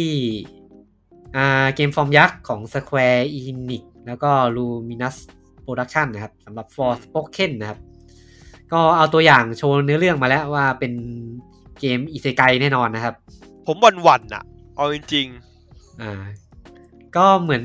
เรื่องราวเหมือนจะเป็นแบบ coming of age นะเด็กวัยรุ่นในนิวยอร์กหลุดโลกไปแดนแฟนตาซีที่ชื่อว่าเอเชีย แล้วก็เปิดตัวนักแสดงเยอะเลยนะครับ ก็ตัวเอกก็คงรู้อยู่แล้วก็คือได้ Ella Balinska นะครับ จาก Charlie's Angels นะครับ มารับบทนะครับ แล้วก็มีคนเด่นๆ ก็น่าจะเป็น Janina Gavankar นะครับ จากอ่า Star Wars Battlefront มาร่วมเล่นด้วยนะครับ มีแล้วก็เปิดตัวรายละเอียดอื่นๆอีก ก็มี Bear McCreary นะครับ คนทำเพลงประกอบของ The Walking Dead กับ God of War ภาค 2018 จะมาร่วมงานด้วยนะครับ แล้วก็ได้ทาง Gary Whitta นะครับ กับ Gary Whitta คือคนเขียนบทโลกวันสตาร์วอ s สตอรี่มาร่วมเขียนบท มาร่วมเขียนบทกับ Amy Hennig นะครับ จาก Uncharted นะครับ แล้วก็ Allison Rymer แล้วก็ Todd Stashwick นะครับ ถือว่าเปิดตัวเหมือนแบบกะว่าเอาฮอลลีวูดมากบเลยนะครับๆอืมฟอร์มใหญ่ ฟอร์มใหญ่ทีเดียว For Spoken ก็เกมมีกำหนดวางจำหน่ายนะครับ ช่วงช่วงฤดูใบไม้ผลิปีหน้านะครับราวๆมีนาคมถึงมิถุนายนนะครับ ถือว่ามาเร็วกว่าที่คิด เร็วเร็วเร็วอืมตอนแรกเห็นนึกว่าแบบ จะเป็นวุ้นแล้วแบบไม่ได้เล่นอืมรู้สึกว่าตอนที่เปิดตัวจะชื่อว่า Project Athia ใช่ไหมจำไม่ได้ผมไม่แน่ใจอะเหมือนจะเปิดตัวมาชื่อ Project Athia แล้วก็ในปีนั้นมันมีอีกเกมหนึ่งของ Capcom อะที่เป็นอวกาศอวกาศแล้วก็อ่าหายไปอ่าเลยอ่าอืมอ๋อจำได้จำได้นึกออกละเออเออเออแล้วก็มาต่อกันที่ Rainbow Six Extraction นะครับ ข้ามครับ ปล่อยตัวอย่างใหม่ออกมาครับ ก็ ก็เผยให้เห็นอ่าฉากในเกมที่จะมีแบบเยอะขึ้น มีนิวยอร์กซานฟรานซิสโกอะแลสกานิวเม็กซิโกนะครับ แล้วก็เกมก็ Rainbow Six ที่เอาไอตัว ตัวที่เป็นอีเวนต์มาต่อยอด อ่าอีเวนต์ Outbreakอืมแต่เกมมันจะมีความเป็นสเตลประมาณหนึ่งนะครับ แล้วก็ชูระบบภารกิจที่มันจะเป็นไดนามิกด้วยนะครับอืมอย่างเช่นเวลาเราเล่นเล่นไปแล้วภารกิจมันจะเปลี่ยนตลอด แล้วก็เวลาเพื่อนถูกจับอะไรเงี้ยเราต้องแบบไปช่วยเหลือเพื่อนด้วยนะครับ ประมาณนี้ แล้วก็มีโหมดการแข่งขันด้วยนะครับ ชื่อโหมด Maelstrom Protocol นะครับ แต่แต่จะแข่งยังไงก็ไม่รู้เหมือนกันนะครับ ซึ่งเกมก็ ตอนเกมวางจำหน่ายจะมาพร้อมกับแผนที่ 12 แผนที่นะครับ อาวุธ 90 ชนิดเลยนะครับ มีศัตรู 13 รูปแบบ มีโอเปอเรเตอร์ 18 ตัวให้เล่นนะครับ แล้วก็คอสเพย์ระหว่าง P4 กับ P5 ด้วยนะครับ อันนั้นมันได้มาคอนเพย์ได้ด้วยเหรอ ถ้าอย่างนั้นอะเพย์สี่กับเพย์ห้าเนี่ยครอสเจนแล้วกันอะเออมันก็มันก็มันก็เซิร์ฟเวอมัร์นเดียวกันโอ้โหอะมันก็งานงานโซนี่อะ มันก็โมไปตามสไตล์นะครับ ก็เกมวางจำหน่ายมกราคมปีหน้านะครับ อืม แล้วก็มีเปิดตัวอารันเวกรีมาสเตอร์นะครับ นี่พูดไปแล้วก็วางจำหน่ายแล้วนะครับแล้วก็ต่อกันที่ Grand Theft Auto V กับ Grand Theft Auto Online นะคอันเนี้ยมาทำไมเออ กลับมาเขาเล่นอะกลับมาปล่อยตัวอย่างใหม่นะครับ ที่เขาบอกว่าคือทำเหมือนกูไม่เคยเล่นมาก่อนในชีวิตอะที่เหมือนเอาแบบเอาเอาคำพูดมาแปะไว้ในตัวอย่างเฉยๆอะมาพร้อมกราฟิกและสมรรถนะที่ได้รับการปรับปรุงขึ้นโหลดเร็วขึ้นนะครับแหมเกมเจ็ดแปดปีครับมันควรจะต้องอย่างนั้นนะครับปะเกมมาสองพันสิบสามมันนะเกมมันอะนะครับ ก็เพลแล้วก็ถ้าใครเป็นสมาชิกของ PS Plus นะ จะได้จะได้เงินในเกมหนึ่งล้านบาทด้วยนะหนึ่งล้านเหรียญอย่างนั้นดอนอืมเออ เกมไปใช้นะครับ ก็ได้ได้ทุกเดือนเลยนะเขาบอกให้ทุกเดือนเลย อืม ไม่ได้เข้าไปเอาไงเนี่ย อ่า แล้วก็เกมจะปล่อยให้เล่นฟรีโหลดมาเก็บฟรีๆได้ในช่วงสามเดือนแรกนะครับ บน P5 อืมสำหรับตัวออนไลน์นะ ตัวห้าต้องซื้อนะอืม แล้วก็มีเกมหนึ่งที่หายไปนานครับ ก็กลับมาปล่อยตัวอย่างใหม่ครับสำหรับอ่า Ghost Wire Tokyo นะครับ ก็เอาตัวอย่างเนื้อเนื้อเรื่องมาโชว์นิดนึงมั้ง ที่คนหายไปแล้วก็มีไอตัวหน้ากาก ใส่หน้ากากฮันเนียหน้ากากยักษ์เป็นอยู่เป็นเป็นเป็นเหมือนเป็นตัวร้าย อืม ประมาณนี้ ก็เกมจะวางจำหน่ายภายในปีหน้านะครับ ก็ยังไม่มีกำหนดวางจำหน่ายชัดเจนเหมือนเดิมครับ แล้วก็มาต่อกันที่ Marvel's Guardian of the Galaxy ครับ ครับ ปล่อยตัวอย่างใหม่เหมือนกัน เกมจะวางจำหน่ายแล้ว พูดไปแล้วคงไม่พูดซ้ำนะครับ แล้วก็มีบัตรทันนะครับ ลงเพย์ห้าแวมไพร์มัสโคเลตบัตรทันนะครับ เกม Battle Royale นะครับ ตอนนี้ก็เปิดให้เล่นแล้ว ไปเล่นกันได้นะครับ ฟังก็เหนื่อยใจ อืมอาจจะเกมที่ดีแหละแต่มันไม่ควรเป็นเกมแวมไพร์อะ เออนะครับ ก็เสียงตอบรับดีแย่ปนๆกันนะครับ เท่าที่ฟังคนที่เล่นมา อืม แล้วก็ต่อกันที่เด d ลูปปล่อยตัวอย่างเนื้อเรื่อง อันนี้ก็วางจำหน่ายไปแล้วเรียบร้อยนะครับ แล้วก็มีเปิดตัวเทศกาลดนตรีครับ คิดอ m มินิเซียเอ็กซิบิชันนะครับ อ่า อันนี้อันนี้ของอันนี้งงเลย ของวง Radiohead ป่ะ Radiohead ครับ อ่างงเลยแบบเออมาไงวะ Radiohead น่าจะเป็นเทศกาลดนตรีแบบดิจิตอลอะ ที่จะดูได้บน Epic อ่าเกมบน PS5 อืมประมาณนี้ แล้วก็มีเปิดตัวเกมอินดี้เกมใหม่ครับ ชื่อเกมเชียเชียใช่ไหมเออเกม T C H I A อะเออ ก็เป็น เกมอินดี้ของทีมงาน Awaceb ทีมงานที่อ่าอยู่เป็นทีมงานจากอ่าประเทศแถวหมู่เกาะนิวแคลิโดเนียอืมอืมก็เป็นเกมที่ได้รับทุนจากทาง Kowloon Nights ด้วยนะครับ ก็เป็นเกมผจญภัยอินดี้นำเสนอโลก อ่าเหมือนแบบส่งเสริมประเทศ การแถบเป็นหมู่การเกาะท่องเที่ยว เออหมู่เกาะบ้านเกิดของผู้พัฒนาแหละอืมแล้วก็เกมยังไม่เปิดเผยรายละเอียดออกมาเยอะนะ ก็มีวันวางจำหน่ายก็ยังไม่บอกออกมา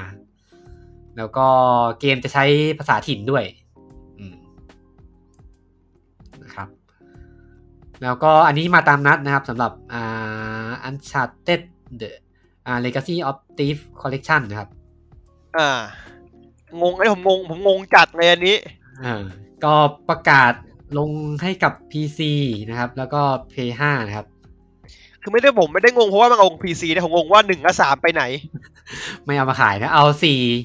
ก็เอาเกมภาคสี่นะครับ a t i f N กับอ่าเอออะไรก็นะก็เลกาซี่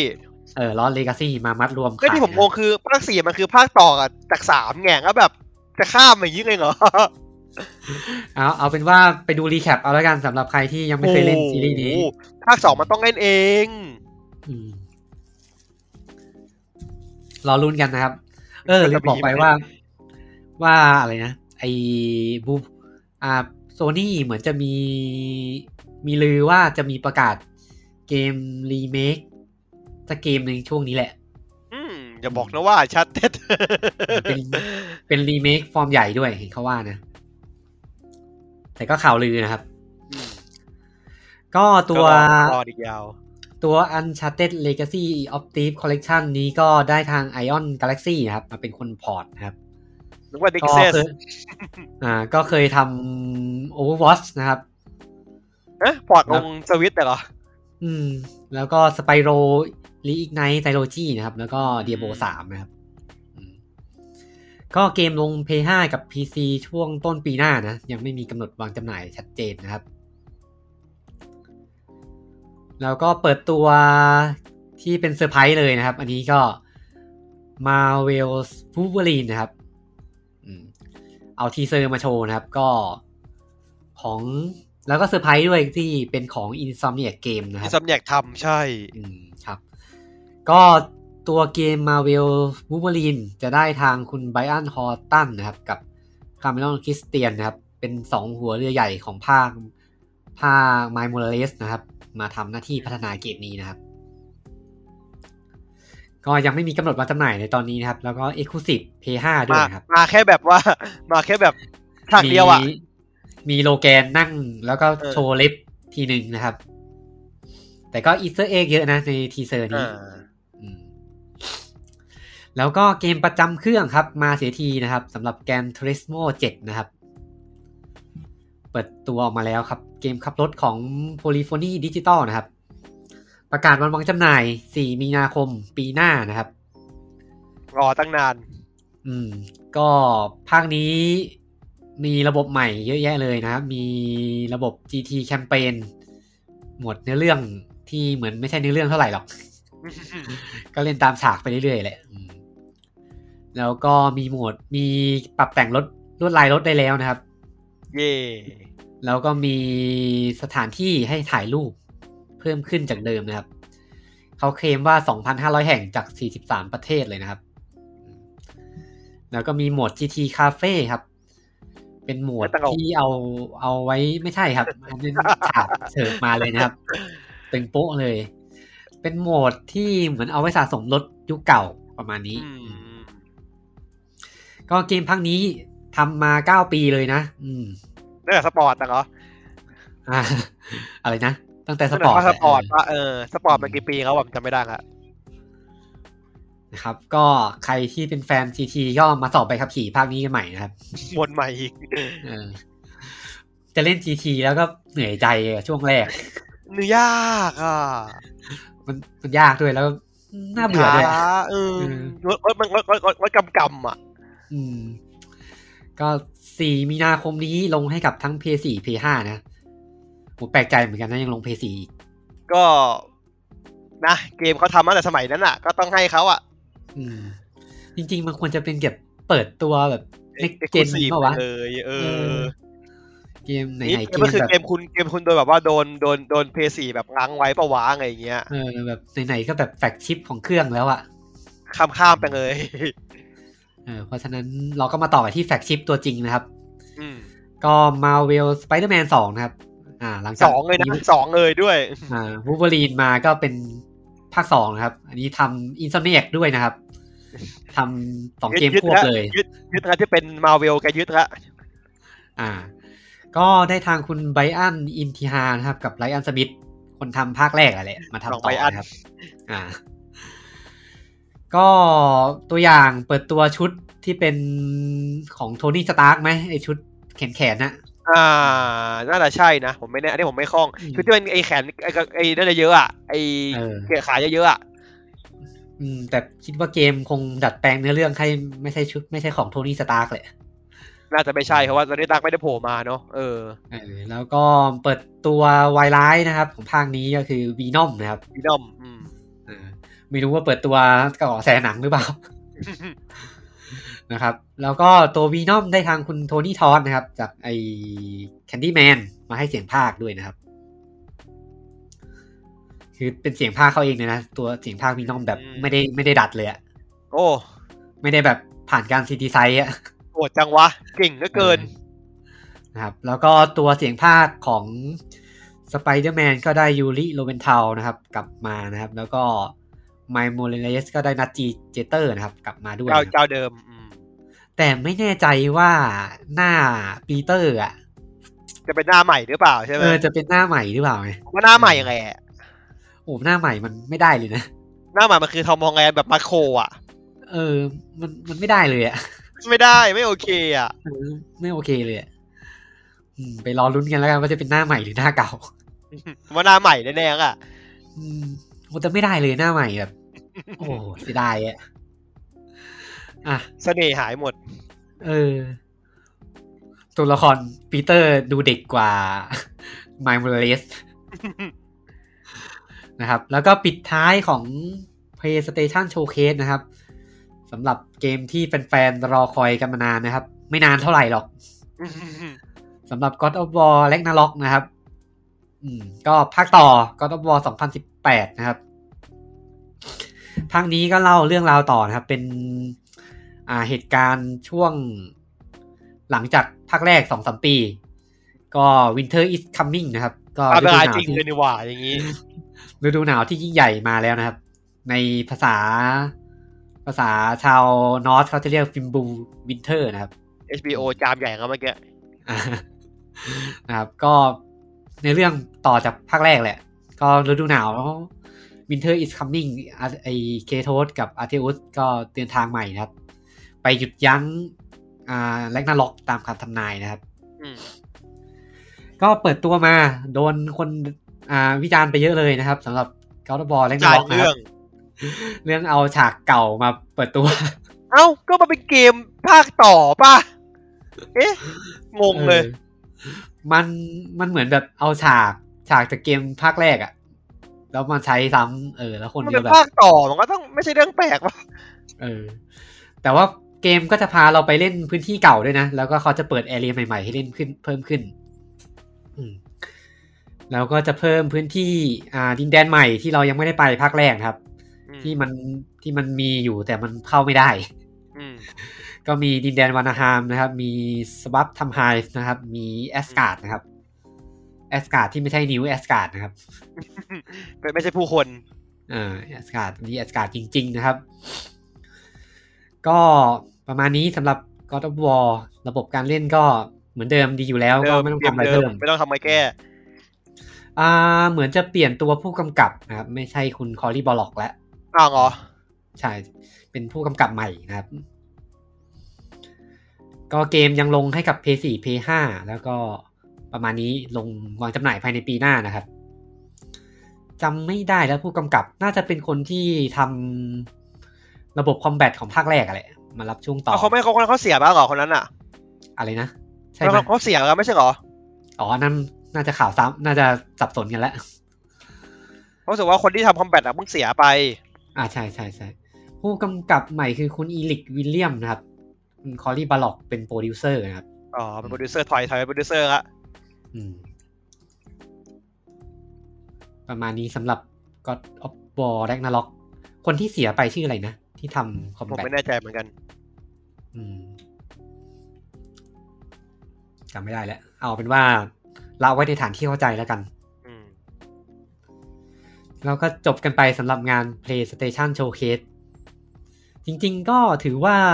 ก็เปิดตัวตามใจแฟนเหมือนกันนะ ก็เปิดตัว Spider-Man 2เปิดตัว God of War Ragnarok อืมถึงจะอืมอยังอื่นจะไม่ค่อยมีอะไรก็เถอะ GTA เอามาทำไม อืม เอามาให้คนด่า กลัวกลัวว่ามีกระแสเหรอเหมือนอะไรนะซึ่งอาจจะซื้อแพ็กเกจกับโซนี่ไว้ว่าปีนึงลงไว้กี่ช่องอะไรเงี้ย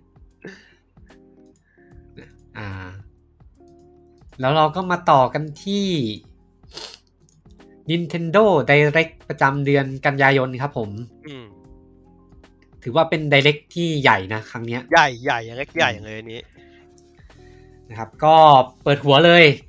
สำหรับอ่าแฟนๆของ Monster Hunter Rise นะครับก็หลังหลังจากที่ไม่มีอัปเดตมานานโคโลโบมาหลายรอบแล้ว เปิดตัวพักก็ไม่ประกาศอัปเดตใหญ่ครับ ประกาศเปิดตัวภาคเสริมใหม่เลยแล้วกันนะครับอืม ง่ายดีสำหรับ Monster Hunter Rise Sunbreak นะครับ อ่า ได้ยินชื่อแล้วก็เหมือนอยากจะไปทะเลขึ้นมา ก็ตามสไตล์เกมภาคเสริมของ Monster Hunter เพิ่ม G rank ไหมเล่นถามพี่เต๊ะอืมพี่เต๊ะไปไหนแล้ว มันจะเป็นเออมาสเตอร์ไปแลไหนงอ่าเป็นมา Master Rank ใช่ไหมอ่า มันจะเป็นมาสเตอร์แลงเพราะมาสเตอร์แลงตอนนี้มันคือจีแลงของของตัวเก่า อือืมม ก็เป็นมอนที่อยู่ในธีมแบบผีใช่ไหมใช่ครับ คืออมของของตัวไลท์ตัวตัวต้นแบบไอ้ตัววานิลามันจะเป็นมันจะอ้างอิงจากเป็นผีญี่ปุ่น แม้แต่แม้แต่มอนเก่ามันก็มันก็เอามาแถเป็นผีญี่ปุ่นอืมเออง่ายดีเนาะเออเพราะว่าตอนอันตอนในงาน TGS ที่ดูอยู่คือมันมันบอกหมดเลยว่าเบื้องหลังมันเอามาจากอะไรบ้างอ๋อแต่อันนี้จะเป็นผีฝรั่งใช่ไหมใช่แต่อันนี้จะมันมันจะมาเป็นธีมผียุโรปอืม อ่ามีมีคร่าวๆไหมมีตัวไหนที่แบบไฮไลท์ไฮไลท์ผมจำชื่อไม่ได้ว่ะไอ้มังกรโบราณตัวใหม่ที่มันโผล่ขึ้นมาครับแต่ว่าอันตัวนั้นก็คือชัดเจนมากว่าเป็นว่าเป็นธีมแวมไพร์อะธีมแดคูล่าเนี่ยอืมแล้วก็อีกตัวที่ confirm แล้ว ตอนนี้มีตัวเดียวมีคือ Shogun Ceanataur อืมเป็นปูยักษ์อ๋อเคยเคยมาภาคไหนอะโอ้ภาคสองอะพี่อ๋อใช่อันนี้ตัวเก่าเลยเป็นเป็นตัวเป็นตัวประเภท เป็นประเภทเอ่อสัตว์ครึ่งบกครึ่งน้ำอะเอ้ยเป็นประเภทสัตว์กระดองอะอืมแต่ว่าตามปกติแล้วถ้า Shogun Ceanataur มามันจะต้องมี มันจะต้องมี Daimyo Hermitaur ก็ต้องมา เพราะว่ามันจะมาส่วนมากมันจะมาคู่กัน อืม เออเพราะมันเป็นปูทั้งคู่ แล้วก็ ไม่ไม่แน่ใจว่าตัว subspecies มันจะมาด้วยหรือเปล่า อืม ครับ ก็ ก็ตัวเสริมๆนี่ก็เป็นเส้นเรื่องใหม่หลังจากเหตุการณ์ในภาคหลัก คิดว่าใช่ เพราะว่ามันไม่ได้บอกอะไรเท่าไหร่เลยอืมรู้สึกมันจะไม่ค่อยยังไม่ให้ detail เยอะอะอืมใช่ มันไม่ได้บอกอะไรมากไปกว่าแค่แค่เรื่องไอ้มอนใหม่ที่โผล่เข้ามาแค่เนี้ยแล้วก็เออไม่ได้บอกอะไรอีกเลย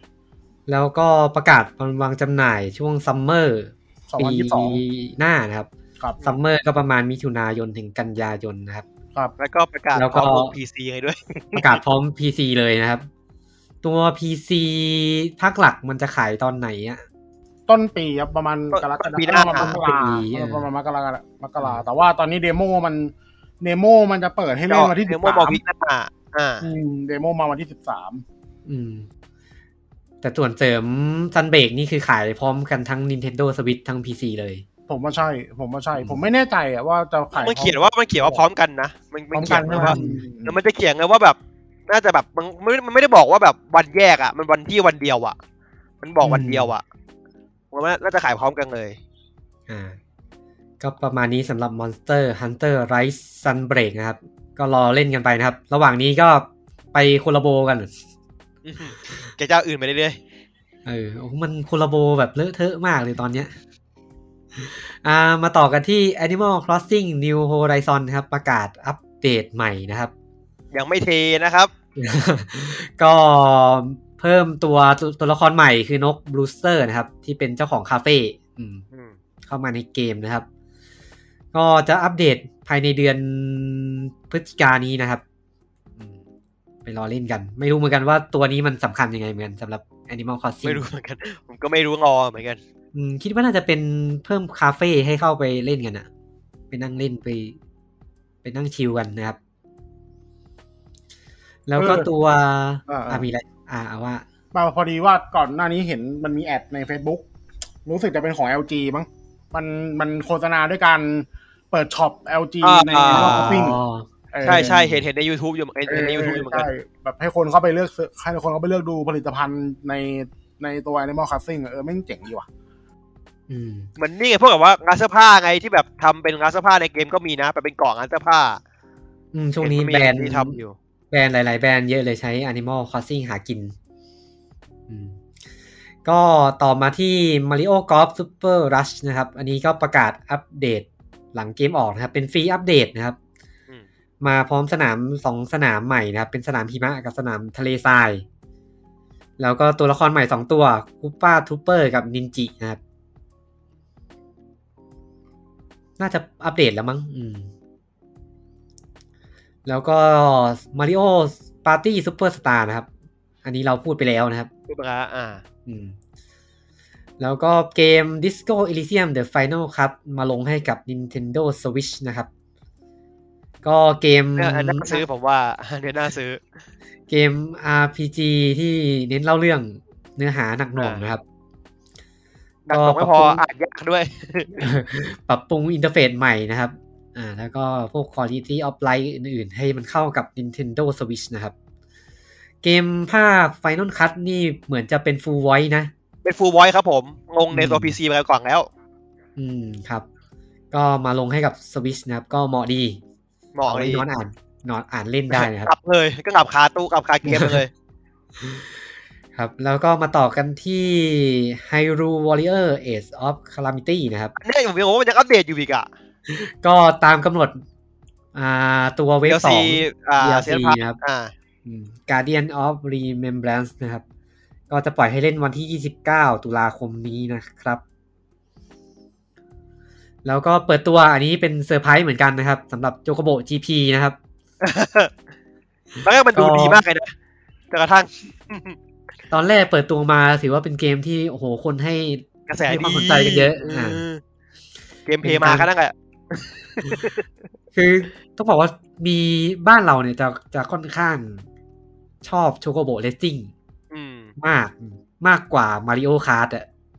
เราไม่ได้เล่นมาเกมมาริโอกันเยอะไงไม่ได้เล่น Nintendo ไงพี่ เราโตมากับ PlayStation กันเยอะบ้างเราอะเออ ก็เลยทำให้ Chocobo Racing มันมันได้รับเสียงจากบ้านเราค่อนข้างเยอะนะครับ ต่างประเทศก็มีอืมก็เกมเอาตัวอย่างมาโชว์นะครับ แล้วก็กำหนดวางจำหน่ายภายในปีหน้านะครับ แล้วมันก็เหมือนจะไปโชว์ gameplay ทีหลังด้วย อืมใน TGS ป่ะรู้สึก ไม่แน่ใจเหมือนกัน อืม ซึ่ง gameplay ก็เหมือนเหมือนต่างจากที่คาดกันเยอะ ไม่ไม่ไม่ smooth ดูไม่พลิ้วอะ เออ รู้สึกว่ามันช้า อืมเออแล้วก็เหมือน mechanic ไอตัว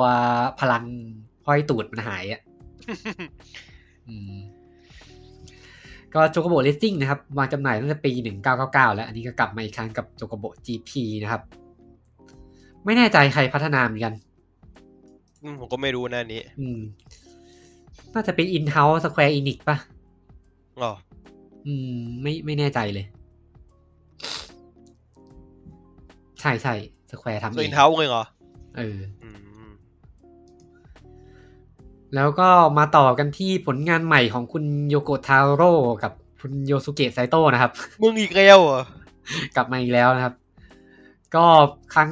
เขาจริงๆเขาประกาศไว้นานแล้วว่าจะมี project เกมใหม่ แต่ว่าจะเป็นเกมฟอร์มเล็กนะครับอืมก็เปิดตัวเกม Voice of Card นะครับ The Isle Dragon Roars นะครับ ก็เป็นเกมการ์ด เป็นเกมการ์ด board game อะอืมอืมเหมือนเกมจะแบบตะลุย dungeon แล้วให้เราเปิดการ์ดเล่าเรื่องไปเรื่อยๆอืมอืมประมาณนี้ แต่ก็ไม่ไว้ใจอะไอสองคนนี้เขียนเนี่ยเออไม่แล้วไม่ก็น่าจะน่าไม่น่าจะจบสวย แล้วก็น่าจะแบบเนื้อเนื้อเรื่องปวดตับเหมือนเดิมนะครับเออแล้วก็ถือว่าได้ได้ได้ทีมงานจากซีรีส์ NieR มาครบเลยนะครับ มีคุณเคอิจิโอคาเบะนะครับ มาทำเพลงให้ด้วยนะครับอืม ในพวกแล้วก็ได้ในพวคุณนี้คุณคิมิฮิโกะฟูจิซากะนะครับ คนออกแบบตัวละครจาก Drakengard นะครับ มาทำออกแบบตัวละครเกมนี้ด้วย เกมจะวางจำหน่ายแล้วนะ 28 ตุลาคมไวนี้จังก็เกมสเกลเล็กอะอืมก็ประมาณนี้สำหรับ Voice of Card นะครับ ขายแพงด้วยนะ เหมือนจะเห็นอยู่ ราคา Square Enix ก็ดิ อืม ราคา Square Enix แต่ interface ที่โชว์ไม่ค่อยสวยเลยอะมันแบบมันล้นๆไปอะอืมอืมแต่งานสไตล์เกมร์ตมือถือก็สวยปะดีเออ เหมือนเกมมือถืออะแต่เกมมันจะเป็น board game ผสมเกมการ์ดอะอืมครับ เราก็มาต่อกันที่ Super Smash Brothers Ultimate นะครับ อันนี้เขาในงานนะเขาแค่บอกว่าจะเปิดตัวนักสู้คนสุดท้ายคนสุดท้าย ซึ่งก็เปิดตัวมาแล้วล่ะผม ก็รู้แล้วอะว่าเป็น อ่าโซระจากคิงดอมฮาร์เออ ใช่โซล่าจาก Kingdom Hearts ก็เป็นการอัปเดตครั้งสุดท้ายของเกม Super Smash Brother Ultimate แล้วนะคคืรัอบเราจะบอกลาเกมนี้ละเออครับ แล้วก็ เพราะว่าเกมมันจำหน่ายมาตั้งแต่ 2018 แล้วอะสองปีแล้วก็อัปเดตพอแล้วนะครับ ก็ออกเร็วซีบากี่ชุดแล้วอะโหก็อืมเยอะเหมือนกันนะซื้อแล้วแค่ก็เปิจ็อดกเกอร์อะ ก็ไม่ได้ซื้ออีกเลย แล้วก็เปิดตัวบริการเสริมของ Nintendo Switch Online ด้วยนะครับ อ่า ที่ต้องจ่ายเงินเพิ่มที่จะได้เกมจาก Nintendo 64 กับ Sega Genesis ไปเล่นกันนะครับ ราคามันปล่อยมายัง ยังไม่เห็นนะครับ ผมยังไม่เห็นอืนะมผมถ้าที่ผมจำได้มันไม่มีราคาบอกนะถ้าถ้าเป็น Nintendo Switch Online ตอนนี้ก็จะได้เล่นแค่ ซูเปอร์อ่าฟามิคอมตัวเนนโดเซกาเจเนซิสมั้งรู้สึก อืม ประมาณนั้นเจเนซิสไม่รวมเจเนซิสอยู่ในไม่ไม่รวมเหรอไม่รวอ๋อมไม่รวมใช่ไหมไม่รวมเหรออ๋อแสดงว่ามีแค่ของเซกเซนโดอย่างเดียวเออมีแค่ NES กับ Super NES แค่นั้นอืมแต่เกม Nintendo 64 สนุกสนุกหลายเกมเลยนะ น่าเล่นอยู่เหมือนกัน ใช่ใช่ใช่ก็ที่ผมอยากเล่นก็พวกแบบ Star Fox นั่นแหละ sixty-four อะ อะไรอย่างเงี้ย แต่พวกคนที่อายคงไม่หวังอยากเล่นในนี่อ่าไม่จะได้เล่นปะนะอ่า Perfect Dark เพราะว่ามันเป็นของไอ้นี่ไปแล้วของของ Microsoft Microsoft ไปแล้วใช่เออแล้วก็มาต่อกันที่การปลุกผีของ Square Enix ก็คือ a c t r i s e r a c t r i s e r Renaissance นะครับอืมก็เป็นเกมที่เราพูดไปเมื่อกี้ไอดีตเกมสุดคลาสสิกของ Enix นะครับอินิ กส์อืมก็ตัวเกมมันจะเป็นเกมแอคชั่น RPG ที่ผสมการสร้างเมืองเข้าไปด้วยอืมจริงๆ เกมนี้ถ้าลงลึกรายละเอียดก็จะเป็นผลงานของคนให้กำเนิดเกมซีรีส์ Ys อะ Y S YS อะเหรอ อืม คนทำ YS นั่นแหละ เขามาออกมาจากอืม Falcom แล้วมาอยู่กับ Enix มาทำเกมนี้แหละอืมมันก็เลยจะมี mechanic คล้ายๆกัน ก็เวอร์ชั่นใหม่ขายแล้วนะอ่าออกเออไวมากประกาศปุ๊บเออออกเลยมั้งรู้สึก ปรับปรุงกราฟิกคมชัดมากขึ้นนะครับ มีเพลงรี a เลนใหม่นะครับ ก็คือลงทำพยายามพยายามมากกว่า Pixel Master นะครับเออลงเออจริงจริงจริงลง PS4 Nintendo Switch PC แล้วก็มือถือสองระบบนะครับ ก็คือเกมขายว่ากับ Symbian ไม่ใช่ เก่าที่ว่าเก่าที่ไหนเลยไม Microsoft Phone เคย Microsoft หนักเลย Windows Phone นี่ไม่เอา Windows Phone อ่า iOS กับ Android นะครับอืมเกมขายแพงอยู่เหมือนกันนะมั้ยเก้าร้อยมั้งถ้าจำก็ไม่ราผิดคาสควออินิกเออราคามิตรภาพนะครับ ราคามิตรเออมิจฉาชีพอาชีพ นะครับ แล้วก็ปลุกผีเหมือนกันต่อกันที่ Castlevania Advance Collection นะครับแม่งปลุกผีเก่งชิบหายอ่าก็คุณอามิเอาของเก่ามาขายนะครับ หากินไปเรื่อย ไม่ทำภาคใหม่นะครับทำไม่ได้แล้วคนทำออกหมดแล้ว ก็เอาเกมของเวอร์เวอร์ชันเกมบอยแอดวานมารวมขายกันนะครับ มีน่าจะมีสี่ภาคสามภาคอะมีอะ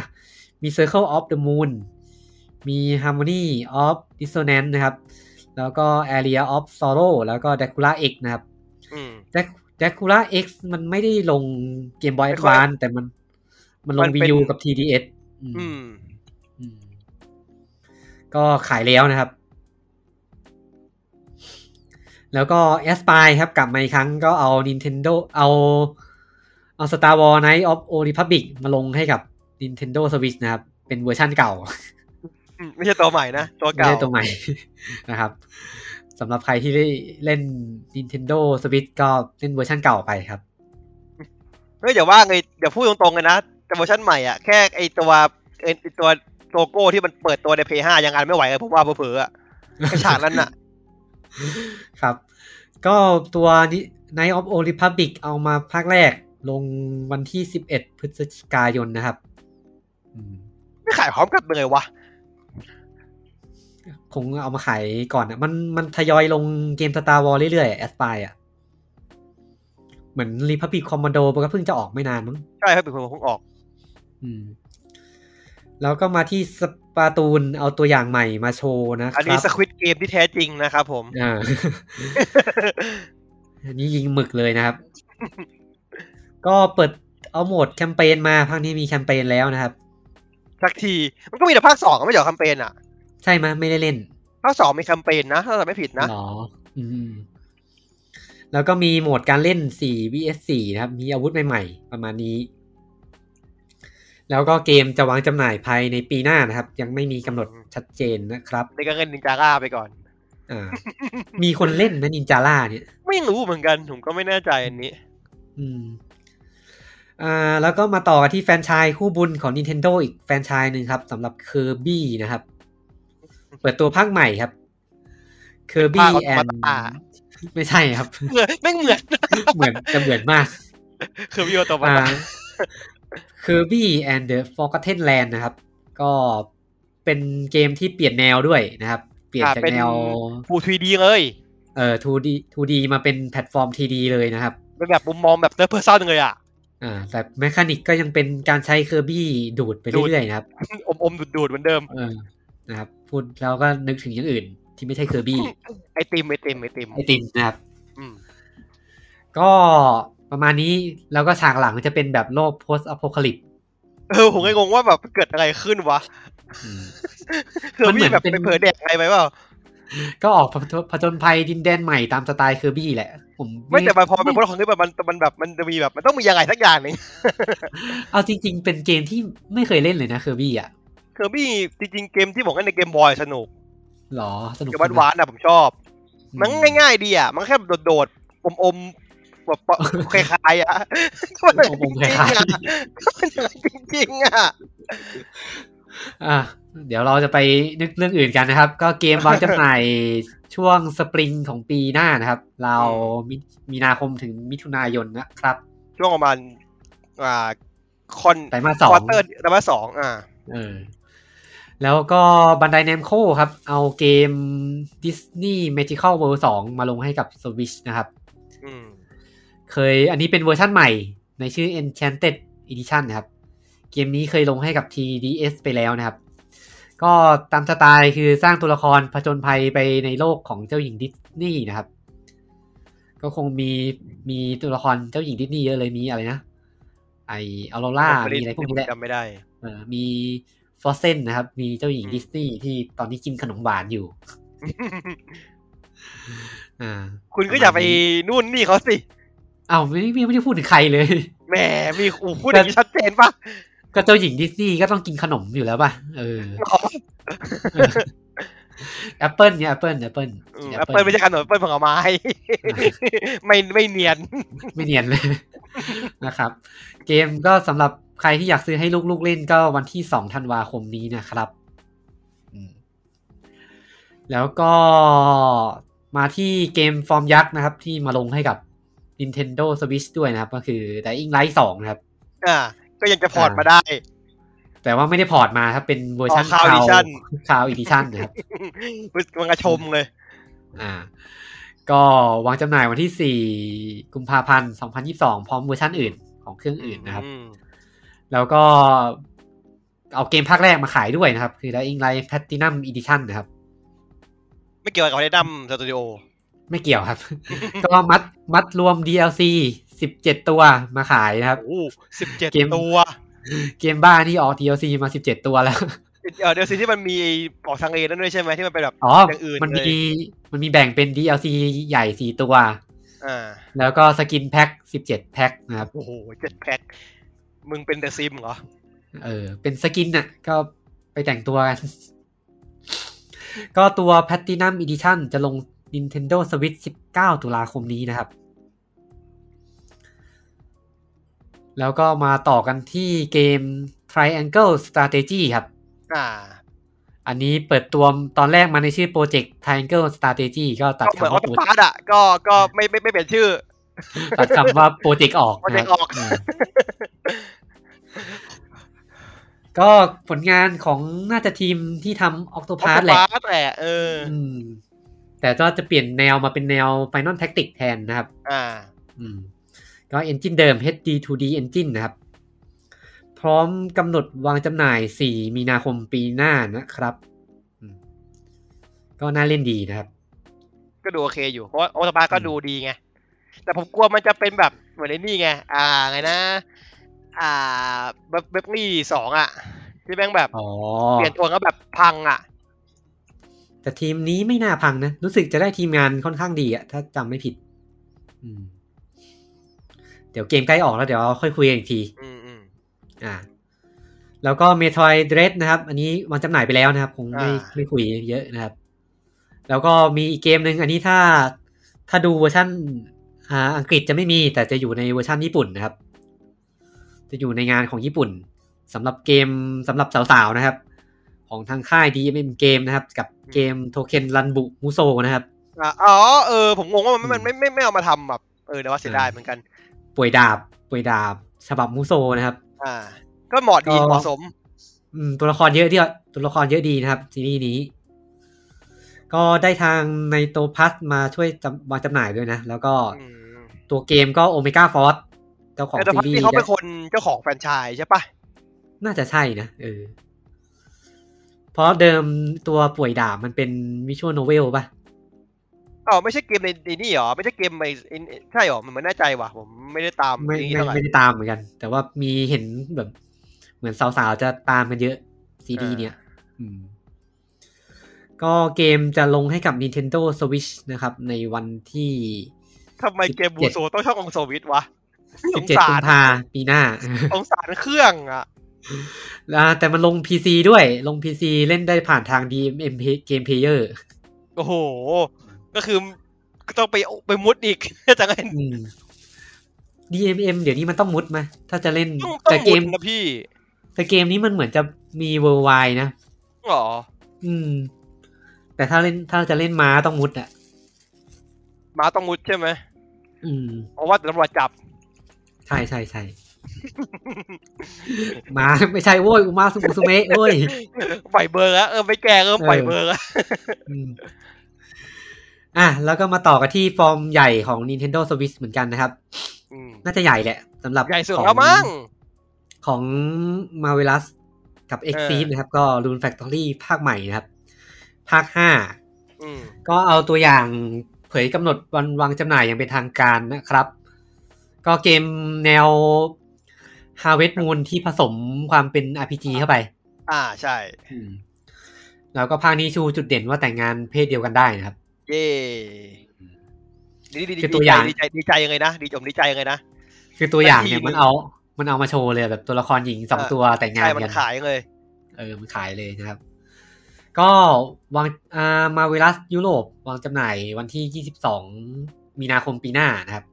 แล้วก็ Exceed วางจำหน่ายฝั่งอเมริกา เดือนมีนาคมนะครับ 25 มีนาคมปีหน้านะครับแล้วทำไมาของยุโรปไม่บอกวันที่อะ เอ้ยไม่ใช่อเมริกาวันที่ 22 มีนาแล้วก็ยุโรป 25 มีนาเออไม่ออกข่าวสาววันทำไมวะ มันคนละคนละพับพับพิเชอร์อะคนละไปเติมไปเติมตัวยูอยู่ เออนะครับ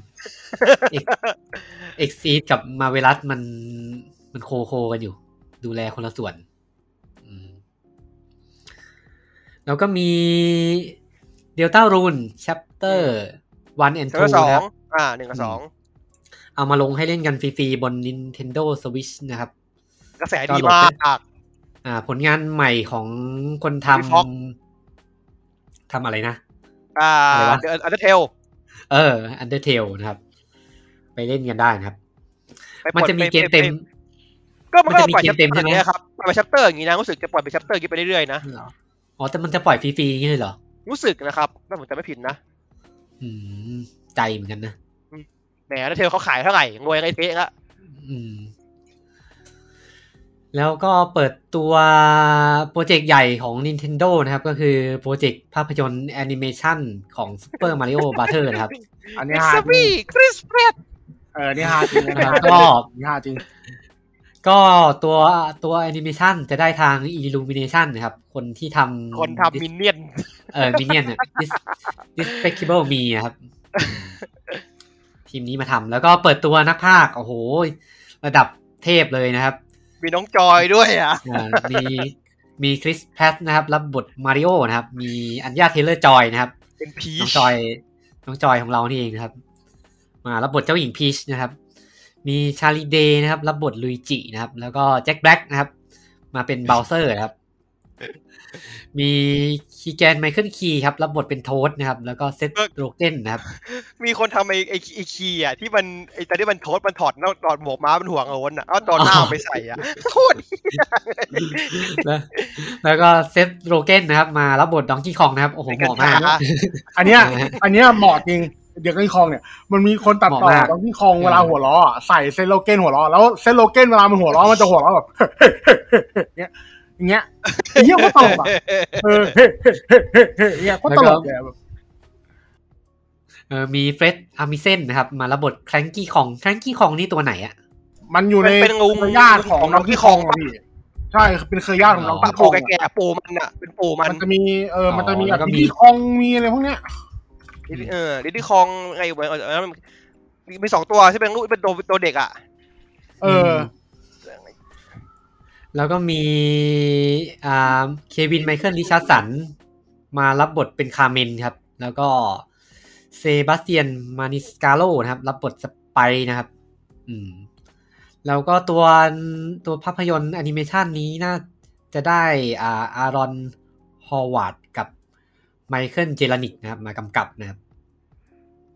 สองคนนี้ น่าจะเป็นคนที่ทำพวกซีรีส์แอนิเมชันซีรีส์แบบอืมฟอร์มเล็กๆอะ่ะอืมอืมแต่ว่าทำหนังมาดิหนังหนังหนัง Nintendo ก็ก็ใหญ่เลยนะอืมอืมอืมเคยทำทีนไททันโกอะไรแบบเนี้ย อืมอืมแต่มาอยู่กับค่ายสาย Illumination 2D ก็นี่อย่างนั้อ๋นอถ้าทำทีมไททันโกอะผมไม่ค่อยห่วงหรอกอืม ดีใช่ไหมมุกไม่งเฉียบดีมุกคมมุกคม เออ ดีดีทำดีมากเลยอะแต่สงสัยอย่างหนึ่งว่ามาริโอมันไม่เคยพูดไม่ใช่เหรอ พูด พูดเหรอ ถ้าตอนตอนตอนนี้เป็นตัวการ์ตูนของของอเมริกาครับผมพูดนะอืมมันพูดอ๋อมันจำได้แล้วจำได้แล้วอเมริกาใช่เคยเคยดูโหเด็กมากเลยอะใช่ใช่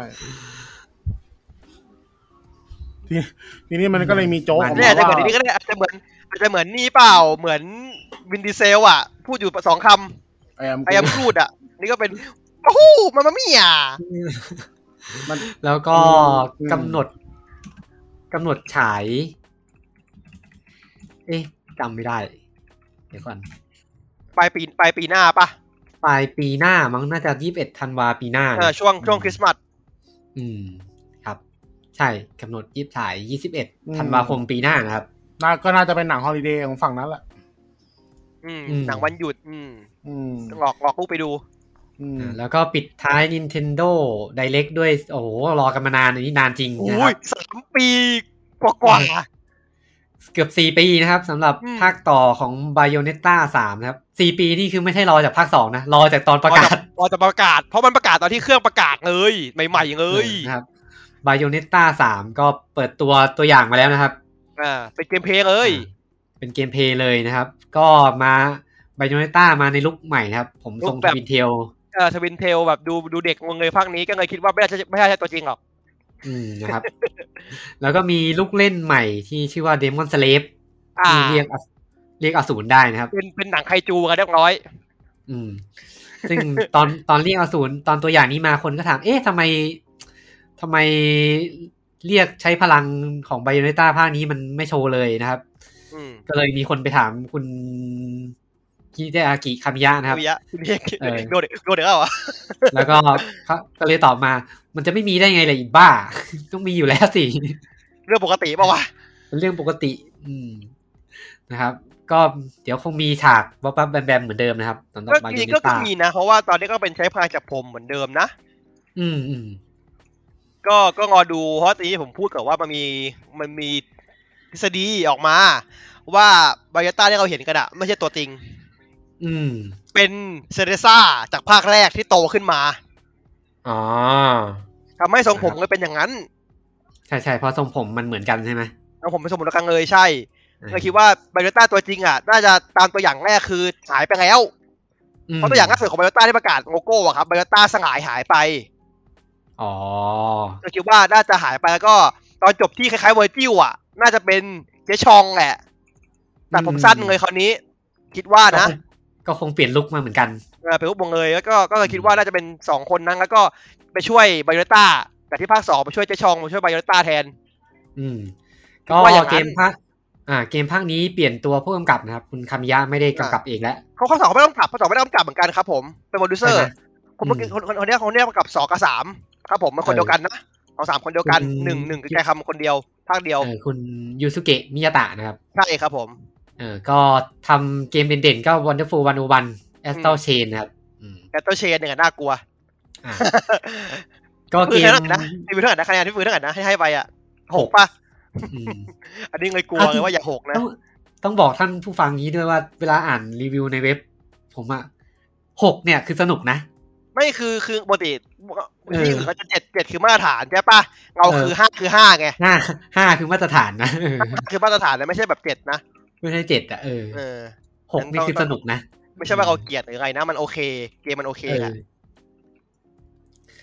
อ่า ตัวเกมก็วางแผนจะออกวางจำหน่ายภายในปีหน้านะครับ ยังไม่มีกำหนดวันเน้นนะคเน้รับนว่าวางแผน อืม ก็ทำมาสี่ปีแล้วอืมรอกันต่อไปนะครับ อะแล้วก็มาสุดท้ายครับ อันนี้สดสดๆร้อนๆ เมื่อสัปดาห์ที่ผ่านมานะครับสำหรับงาน Tokyo Game Show นะครับ ตอนแรกว่าจะไม่ recap แล้ว แต่ดูไปดูมาก็มีไม่เยอะเท่าไหร่พูดดีกว่าเออเออนะครับ ก็งาน Tokyo Game Show ปีนี้กลับมาจัดเป็นออนไลน์อีกครั้งหนึ่งนะครับอืมเป็นไฮบริดดีกว่าต้องบอกเป็นไฮบริดอ่ามีมี show floor้วย มีคนทั่วไปเนี่ยจะได้ดูออนไลน์อย่างเดียวนะครับ แล้วก็สื่อกับผู้เกี่ยวข้องในแวดวงวิดีโอเกม จะได้เข้าไปดูในงานจริงด้วยนะครับ อืมก็งานจัดสี่วันนะครับ ตั้งแต่วันที่สามสิบถึงวันที่หนึ่งตุลาที่ผ่านมานะครับ มันมันสี่วันได้ไงครับเป็นหนึ่งใช่ไหมสามสิบสามสิบสามสิบกันยามันก็ใบเดือนกันนะเออต้องสามสิบถึงสามเออสามสิบถึงสามตุลานะครับ อืมเอาละเงินเถอะก็เงินมึนละเออเริ่มเริ่มมึนๆแล้วสองชั่วโมงแล้ว ยาวยาวนะครับ ก็อ่าเราเดี๋ยวเราไล่เป็นเป็นวันๆแล้วกันนะครับอืมอืม ไฮไลท์เด่นๆนะครับ ก็วันแรกนะครับสามสิบกันยา เวทีแรกเป็นของ SNK นะครับ อันนี้เป็นบริษัทของสุลต่านที่เพิ่งซื้อนิวคาสเซิลไปนะครับ ไม่ใช่ ใช่ใช่คนนี้แหละ ใช่เหรอ จริงดิเออโมไม่ใช่เคเดียวกันเหรอ เออโมเฮนโมฮัมเหม็ดบิวซามานเนี่ยแหละคนจเดีริยวงกันดิเนี่ยเขาซื้อ SNK เหรอ ที่คนที่เติมโดตาอ๋อ ไม่เขาซื้อ SNK ไปด้วยเหรอ ซื้อหุ้น SNK ด้วย ก็จริงดิวันนี้เพิ่งผมเพิ่งรู้เนี่ยผมเพิ่งรู้ไม่รู้เลย อืมตกใจคนเดียวกัน คนเดียวกันกับที่ซื้อก็ตานิวโดคาสเซิลตาอ่าเหมือนแกน่าจะเงินเหลือเยอะ เหลือจริงก็เมียเหลือจริงก็ไม่เติมเมลต้าทั้งออก อืม แต่ถึงถึงจะรวยขนาดนั้น แต่ว่า แต่ว่าที่สามนะ ที่สามเองเหรอแล้วที่สามเองเหรอ คือรวยรวยที่สามในโลกอะที่หนึ่งไม่รู้ใครเจฟเบโซ่เปล่า ไม่รู้ไม่รู้ไม่รู้ ที่อ๋เขาอเลยอันดับหนึ่งเราก็นี่ไงเนี่ยอยู่แถวเนี้ย เอออยู่แถวนี้แหละไม่รู้เฮ้ยไม่รู้ใครเออหาทำเนี่ยหาทำเลยเนี่ยไม่รู้ใครเหมือนกันนะครับ ไม่ไม่ได้บอกชื่อแล้วกันเออแต่เขาเขารวยที่สามคนเนี้ยโมฮัมเหม็ดบินบินบินซาวแมนเนี่ย อืม ก็ SNK เอาตัวอย่างของ King of Fighter 15 มาโชว์นะครับ ก็เผยตัวละครใหม่ตัวละครชื่ออิสลานะครับ ได้ลินนักพากย์ชื่อดังมาพากย์เสียงตัวละครเดี๋ยวนะนี้ครับวิน L Y N N เหรอ เออใช่อ้าวคนที่พากย์นี่นี่พากย์ใน Judg เออ Judgment นี่พากย์เป็นแฟนแฟนยากามิหรอคนนี้หรอ เออเออพากย์เป็นอืมเอมิรี่โมชิสกิอืมแสดงว่าช่วงนี้กำลังมานะครับสำหรับลินกำลังกนะระแสกำลังดี ก็ตัวละครอิสลามาพร้อมเป็นตัวละครหญิงที่มาแบบมีแขนพลังแขนวิญญาณสองแขนช่วยสู้ แขนแขแขนวิญญาณหึเออ แขนแบบแขนอสูรน่ะยังไงวะเดี๋ยวเดี๋ยวเหมืผอนมเป็นขอไปหาก่อนเหมือนเป็นแขนสแตนน่ะ เป็นหมัดสแตนน่ะขอเช็คก่อนผมอืมผมเริ่มสงสัยละแล้วก็มีใช้กระป๋องสีเป็นอาวุธนะครับกระกระกระป๋องสี เอออ๋อเออนึกอ๋อมันเป็นแขนงอยอยู่ข้างๆอ๋อเออเป็นแขนมือสองข้างงอยอยู่ เป็นแขน Stand น่ะเออ Stand จริงๆอะ Stand จริงๆแหละแล้วก็เกม King of Fighter 15 นี่ก็ลง จะวางจำหน่าย 17 กุมภาพันธ์นี้นะครับ อืม เป็นตัวละคอนไม่ใช่ถึงอะไรว่าตัวละครถึงกับถึง Splatoon ถ้าเอาเป็นร่างคนอะอืมไม่ใช่ไม่ใช่กุมภาพันธ์นี้สี่กุมภาพันธ์หน้านะครับกุมภาพันธ์หน้าวันนี้มันอ่าเงยไปแล้วมันเลยมันเลยไปนานแล้วนะครับ อ่า SNK ประมาณนี้เลยครับ มีแค่นี้เลยเหรอเออจริงดิมีเกมเดียวเลยเหรอแต่ในงานมันก็มีแบบเอาคนมาพูดคุยแหละ แต่ว่าคงไม่ลงเนื้อหานะมันจะประกาศมีพวกว่าเอาแบบเผื่อจะมีแบบว่า เมทัลสังสังกักตัวใหม่สักหน่อยอะไรอย่างงี้ ไม่ไม่มีเลยที่เหลือมันก็เป็นทีมงาน King of มานั่งคุยกันนะครับก็มีเกมเดียวเลยใจคอจะขายเกมเดียวเลย แล้วก็ต่อกันที่ Konami ครับ Konami อันนี้หนักกว่า SNK ครับ Konami ก็เปิดตัวเกม Yu-Gi-Oh Master Duel ครับไม่ใช่เกมเก่าเหรอ จริง ๆ เปิดตัวมาพักหนึ่งแล้ว อันนี้เอาตัวอย่างใหม่มาโชว์ครับ อ๋อ เป็นเกมยูกิภาคใหม่ อืม ที่จะลงให้กับมือถือ PC และคอนโซลในช่วงปลายปีนี้นะครับโอ้มือถือก็ตัว Duel Linksก็เปิดไปด้วยกันทับกันอย่างใช่เงี้ยเหรอใช่เปิดด้วยกัน เพราะว่าตัวนี้จะใช้กฎการเล่นเหมือนของจริงเลยนะครับ ดูเอลลิงมันจะลดลดช่องเหลือสามช่องมั้ง แต่ตัวนี้จะลงได้เหมือนเหมือนยูกิจริงอะ่ะ อืม แล้วก็ตอน แล้วก็ตอนเปิดมาก็จะมีการ์ดหนึ่งร้อย หนึ่งหมื่นแบบนะครับ มาให้หนึ่งให้หมื่นใบเนี่ยนะ เออ ใช่ มาให้ได้โอ้โหลองเล่นกัน ไม่รู้ถึงถึง gen ไหน อืม แต่ interface มันจะคล้ายๆ ไอ้นี้มากเลยอะไอ้ Runeterra มากเลย อืม ก็คือแนวเกมก็ปลายปีแนวเกมแบบ Hearthstone กันว่างั้นเถอะ ไม่แต่กดมันกดดูกฎยูกิเลยนะ ไม่แต่ว่าหมายถึงว่าตัวตัว presentation อะเออ แต่อ่าตัวแบบกราฟิกตัวอะไรเงี้ยจะคล้ายๆแบบ Runeterra คล้ายๆ Hearthstone อะอืมแต่การ์ดก็จะเป็นการ์ดยูกิอะแหละอืมอืมใครที่เล่นยูกิเวอร์ชันการ์ดก็มาเล่นเวอร์ชันนี้ได้นะครับ เสียตังค์ซ้ำซ้อนอืมนะแล้วก็การ์ดเกมอ่าฮะก็ปลายปีนี้นะครับ Yu-Gi-Oh Master Duel นะครับ Konami ก็จบแค่นี้เลยครับ ไม่มีพูดถึงนี่เหรอ เกมฟุตบอลของคุณหน่อยเหรอ eFootball เหรอ ไม่นึกว่าจะแบบว่าพูดอะไรหน่อย ในงานมันส่วนใหญ่มันจะเป็นแบบเอาเอาพิธีกรมานั่งเล่นโชว์อะ แล้วก็คุยไปเรื่อยอะ แล้วก็เปิดเปิดตัวมาทีนึงก็เกมเดียวหมดแล้วอืมประมาณนี้ แล้วเป็นอย่างนี้ทุกเวทีเลยนะ ของโตเกียวเกมโชว์อะๆแห้งๆนะเออ อ่า มาต่อกันที่อีกค่ายหนึ่งครับ ค่ายนี้คงไม่ค่อยมีคนรู้จักเท่าไหร่นะครับได้ไงครับ ค่ายค่ายทูเคียวเกมครับ เออไม่แล้วรู้ก็จักจริงแล้วก็อาคาซึกิครับ มาจัดเวทีร่วมกันครับ เปิดตัวเกมใหม่ครับ ชื่อเกม Try 9นะครับ เป็นมีเดียมิกซ์ด้วยนะครับ มีแอนิเมชันด้วยนะครับ มีทั้งเกมทั้งแอนิเมชันเลยอืมแล้วก็น่าสนใจอยู่เหมือนกันสำหรับเกม Try 9เพราะว่าได้คุณคาซึทากะโคดากะนะครับ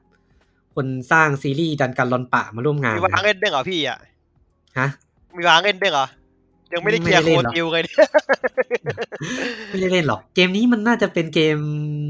มือถืออะอือืมมเป็นเกมมือถือแล้วก็มีอนิเมะมาฉายพ่วงด้วยนะครับ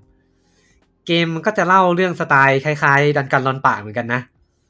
คือในมันจะเล่าว่าในเมืองโตเกียวสมมุติอะมันจะแบ่งออกเป็นยี่สามเขตอืมแล้วมันก็จะมีกลุ่มวัยรุ่นมารวมตัวกันเป็นทีมแข่งฟุตบอล เอ้ยแข่งเบสบอล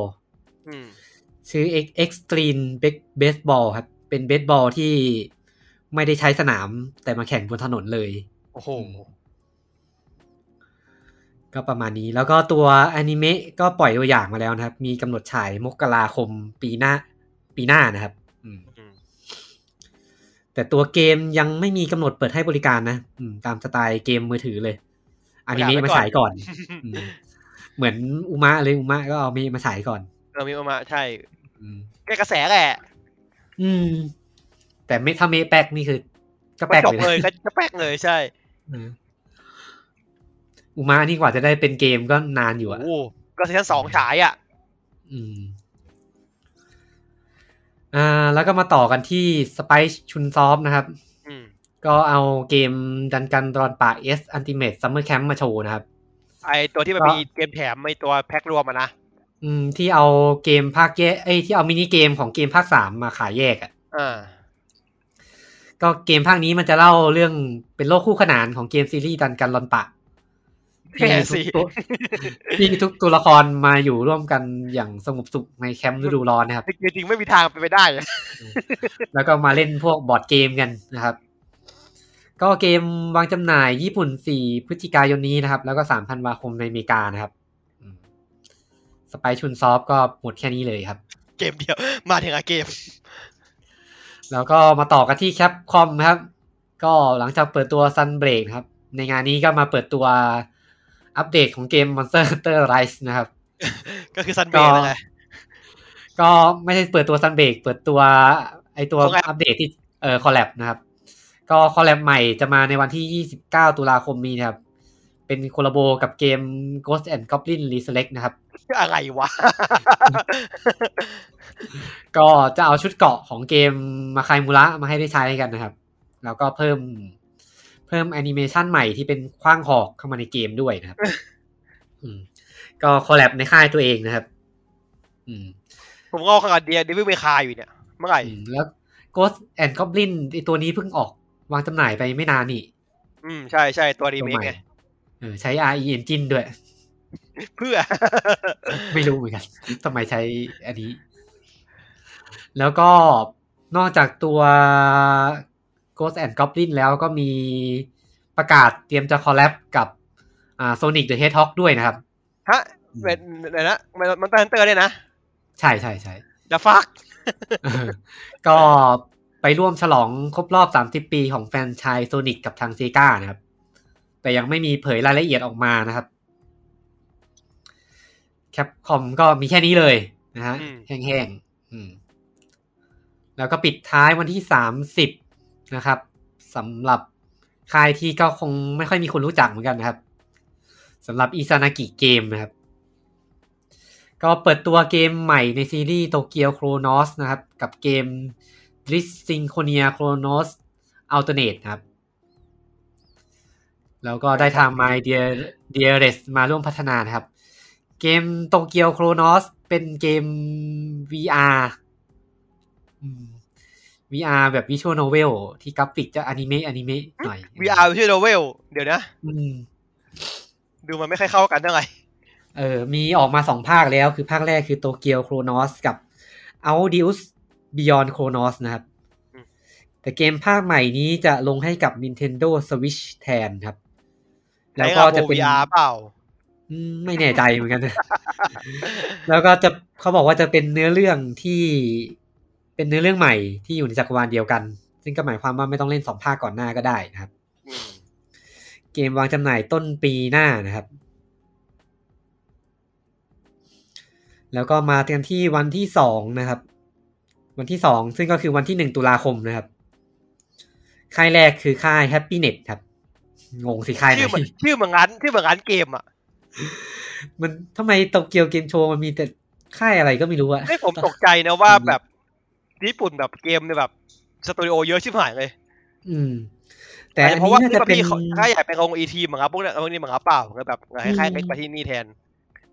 Happynet น่าจะเป็นค่ายไต้หวันไม่ก็จีนเนี่ยแหละ อืม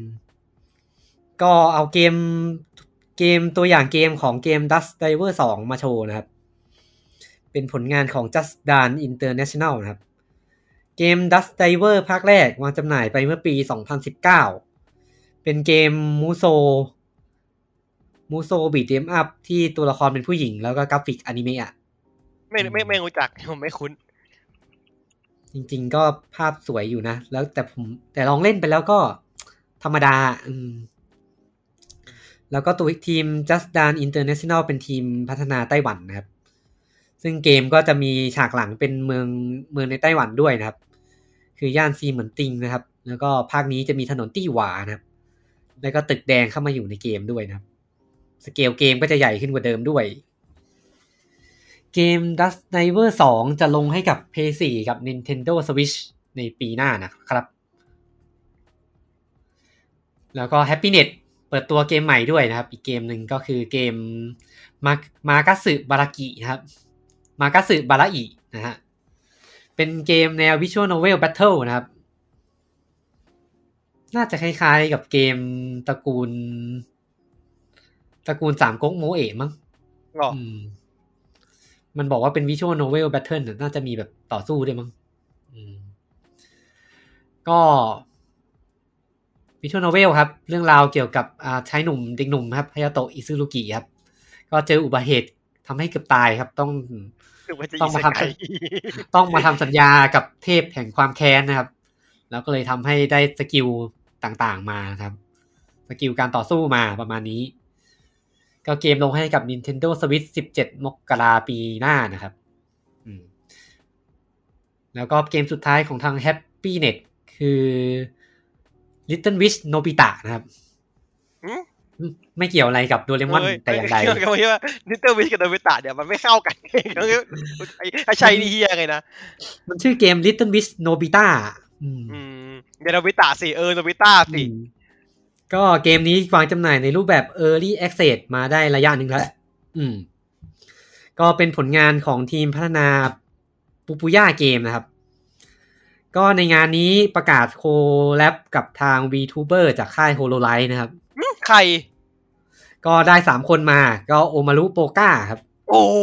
อ่าตัวแรกครับมีไปกันเรียบร้อยตัวกาวมีอ่า แล้วก็ชิราคามิฟูบุกินะครับ แล้วก็โอ้โหกีบอืมแล้วก็ชิโรงานิโนเอลนะครับ โอ้โห แต่ละคนโอ้โหสาม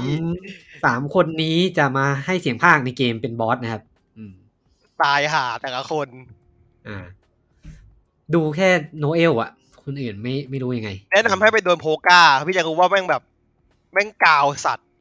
อืมอ่าแล้วก็เกม Little Wish Nobita นี่ก็จะลงให้กับ PC Nintendo Switch แล้วก็ PS4 ในเป็นในในปีหน้านะครับ อืม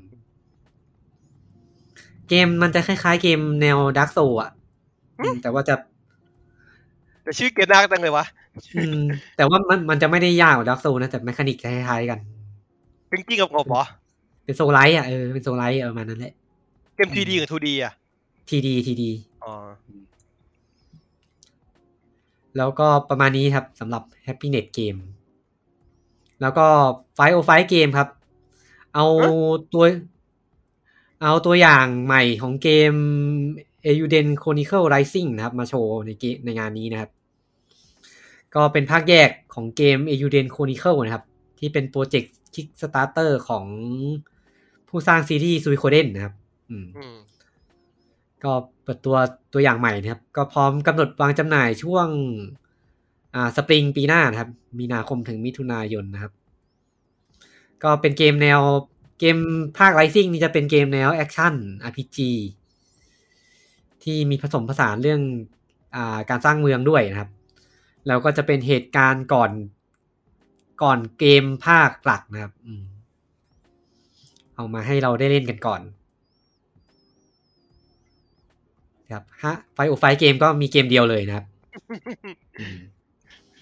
มาเกมเดียวนี่ก็แบบสงสาร อ่า แล้วก็มีเวทีใหญ่ครับ วันนี้ก็คือ Square Enix Present นะครับอืมอ่า ก็เอาเกม Stranger of Paradise Final Fantasy Origin นะครับ มาเปิดตัวอ่าใหม่อีกรอบนะแล้วก็รับ demo ด้วยใช่ไหมที่แบบ demo ใหม่ออกอืมแล้วก็ปล่อย demo ให้ได้ทดสอบกันแล้วนะครับ ตอนนี้ demo ตัวที่สอง ตัวที่สองเขาบอกเขาบอกว่ามี multiplayer ด้วยเหรอ demo ตัวเนี้ยผมยังไม่ได้เปิดตั้งแต่เลยผมไม่ดูเหมือนกัน อืม ก็ตัวอย่างใหม่นี้ก็ออกมาแก้มือนะครับ ไม่มีเคคำออสว่าศูนย์เคออสเลย ไม่เป็นดักเน็ตแทนนี่ เออ ไม่มีคำว่าเคออสเลยนะครับ อืม แล้วก็ฟีดแบ็ค่อนข้างดีนะ จากที่จริงเท่าๆเกมที่มันอ่าโอนเคมาเพราะภาคนี้มันมันมันมันไม่ได้เปลี่ยนคือตัวตัวอย่างเนี้ย ตัวละคอยไม่ได้ใส่ชุดแบบชุด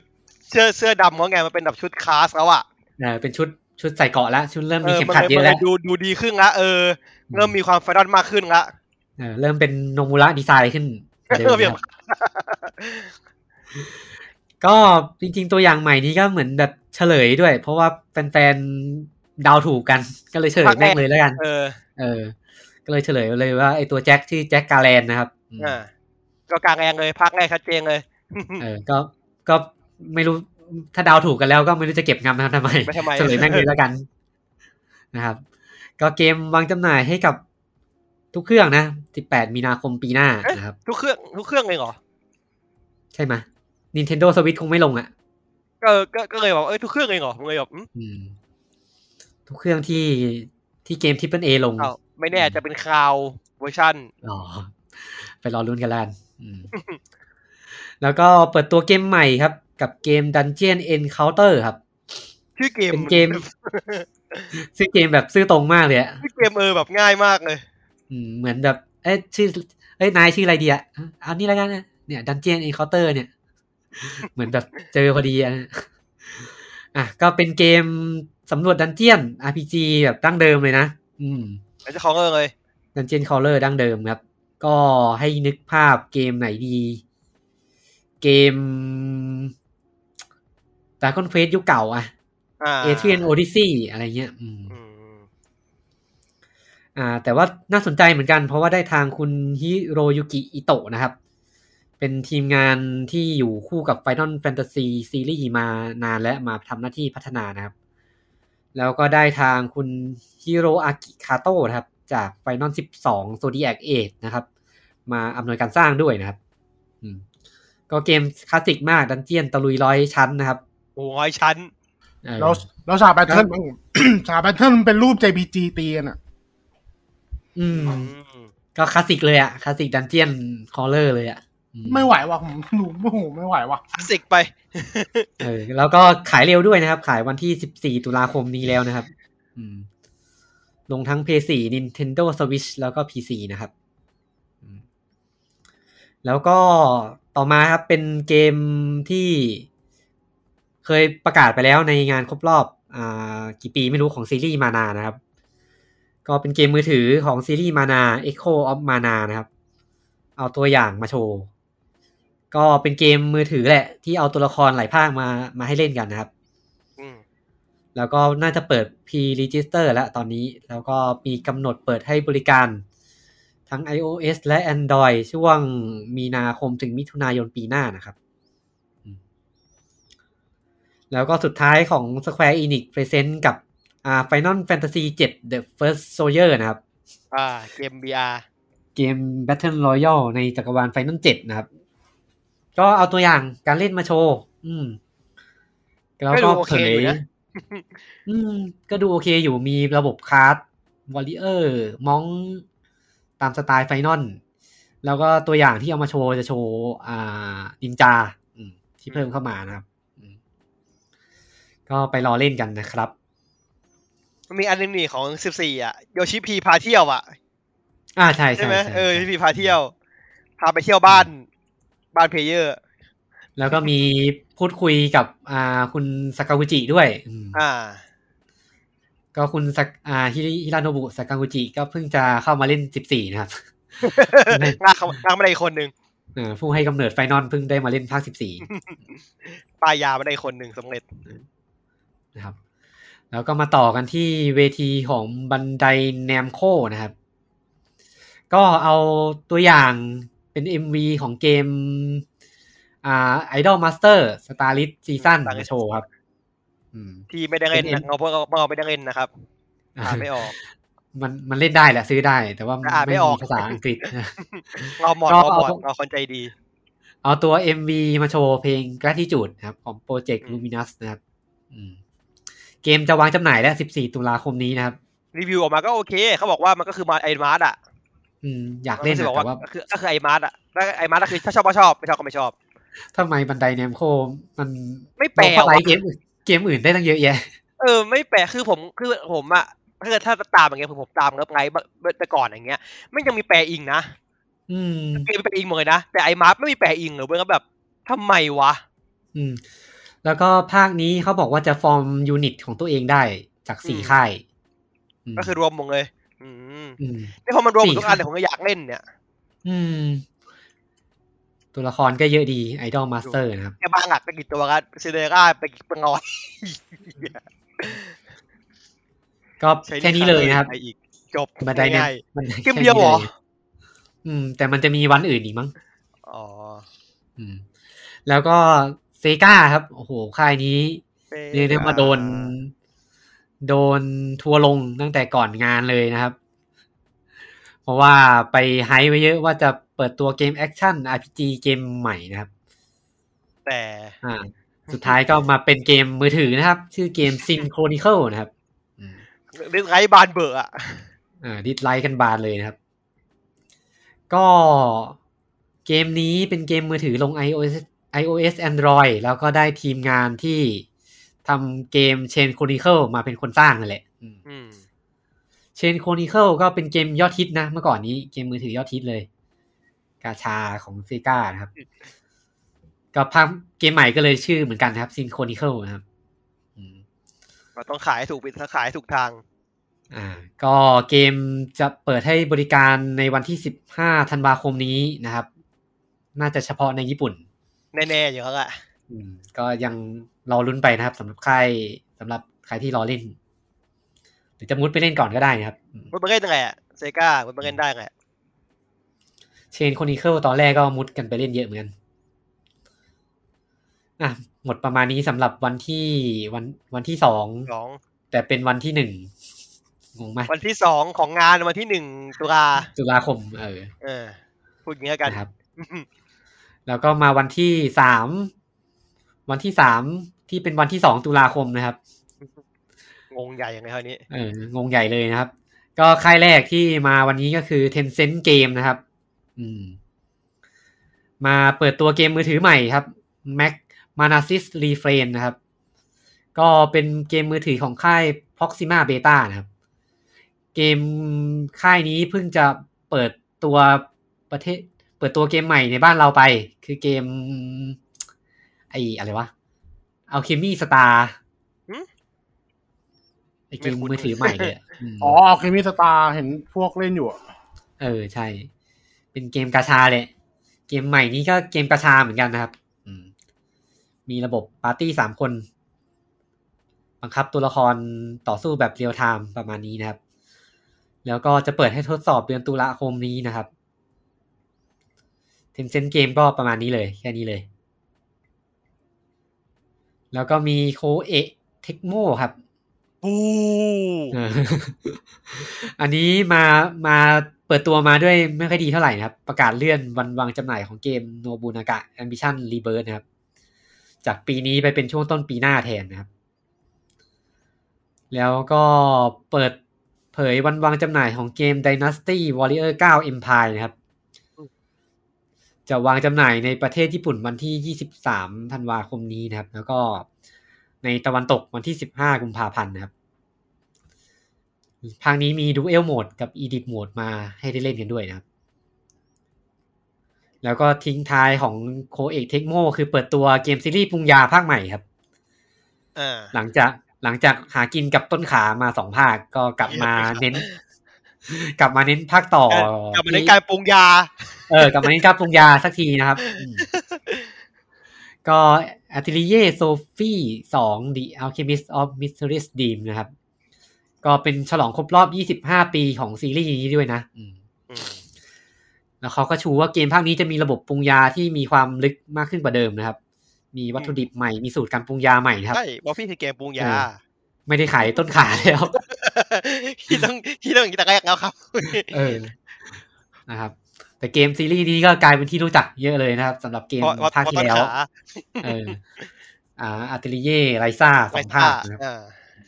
โอ้ figure ขายดีมากเลยอะเขาบอกไม่ได้ทำตัวละครมาขาย แต่แต่ออกของโคตรเยอะเลยอืม merchandise นี่เต็มอืมทุกอย่างนะครับ ก็เกมภาคนี้ลงให้กับ PS4 Nintendo Switch PC นะครับ 24 กุมภาพันธ์ปีหน้าครับ แล้วก็มาต่อกันที่ Sega Atlas นะครับ โอ้เกมมา Sega กลับมาแล้วครับ แฟนๆเฝ้ารอคอยกันนะครับ แต่ว่าเปิดตัวมาได้แบบอ้ออะไรเนี่ยนะฮะแล้วก็คนที่เปิดตัวเอาเกมใหม่มาเปิดตัวไม่ใช่ทางเซกากับแอดลัสด้วยนะครับ เป็นทาง Nippon Ichi Software ครับ มาอาศัยเวทีนี้เปิดตัวเกมนะครับ เปิดตัวเกมใหม่ชื่อชิกาบาเนะกุระอิโนโบเคนเมชินะครับ ชื่อเป็นเกเป็นเกมใหม่ของผู้สร้างซีรีส์ Disgaea นะครับ อืมอืม ก็จะกาวเหมือนกันไหมอะ น่าจะกาวเหมือนกันดูจากสไตล์แล้วอืม ก็เป็นเกมแนวตะลุยดันเจียนที่ผสมกับเกมแนวเซอร์ไ a วัลอืม คือเกมมันจะให้เราแบบตะลุยดันเจียนลงไปเรื่อยๆ เพื่อหาวัตถุดิบมาทำอาหารอืม แล้วก็เอาตัวรอดไปเรื่อยๆ ประมาณนี้เกมก็ด้วยความที่ชื่อญี่ปุ่นนะครับ ก็เลยมีกำหนดวางจำหน่ายยี่เฉพาะญี่ปุ่นเท่านั้นครับ 27 กุมภาปีหน้านะครับ ลง PS4 กับ Nintendo Switch นะครับ แล้วก็บันไดเนมโคกลับมาอีกครั้งหนึ่งครับ วันนี้ด้วย ถามว่าเปิดตัวเกมฟอร์มยักษ์ไหมก็ไม่นะครับ เอาเกมมือถือมาเปิดตัวครับ คือมึงมึงเมื่อวานก็จบอะเออมึงจะมาทำไมสองวันอ่าเปิดตัวเกม That Time I Got Reincarnated as a Slime Isekai อ๋ Memory อครับเกมสลามอืมอ่าก็ก็เกไม่มมีพิซซ่าไปซะแล้ว เออสไลม์เกมใหม่นะครับ มันเคยมันเพิ่งจะเปิดตัวเกมใหม่ให้ได้เล่นไปไม่นานนี่อ๋อ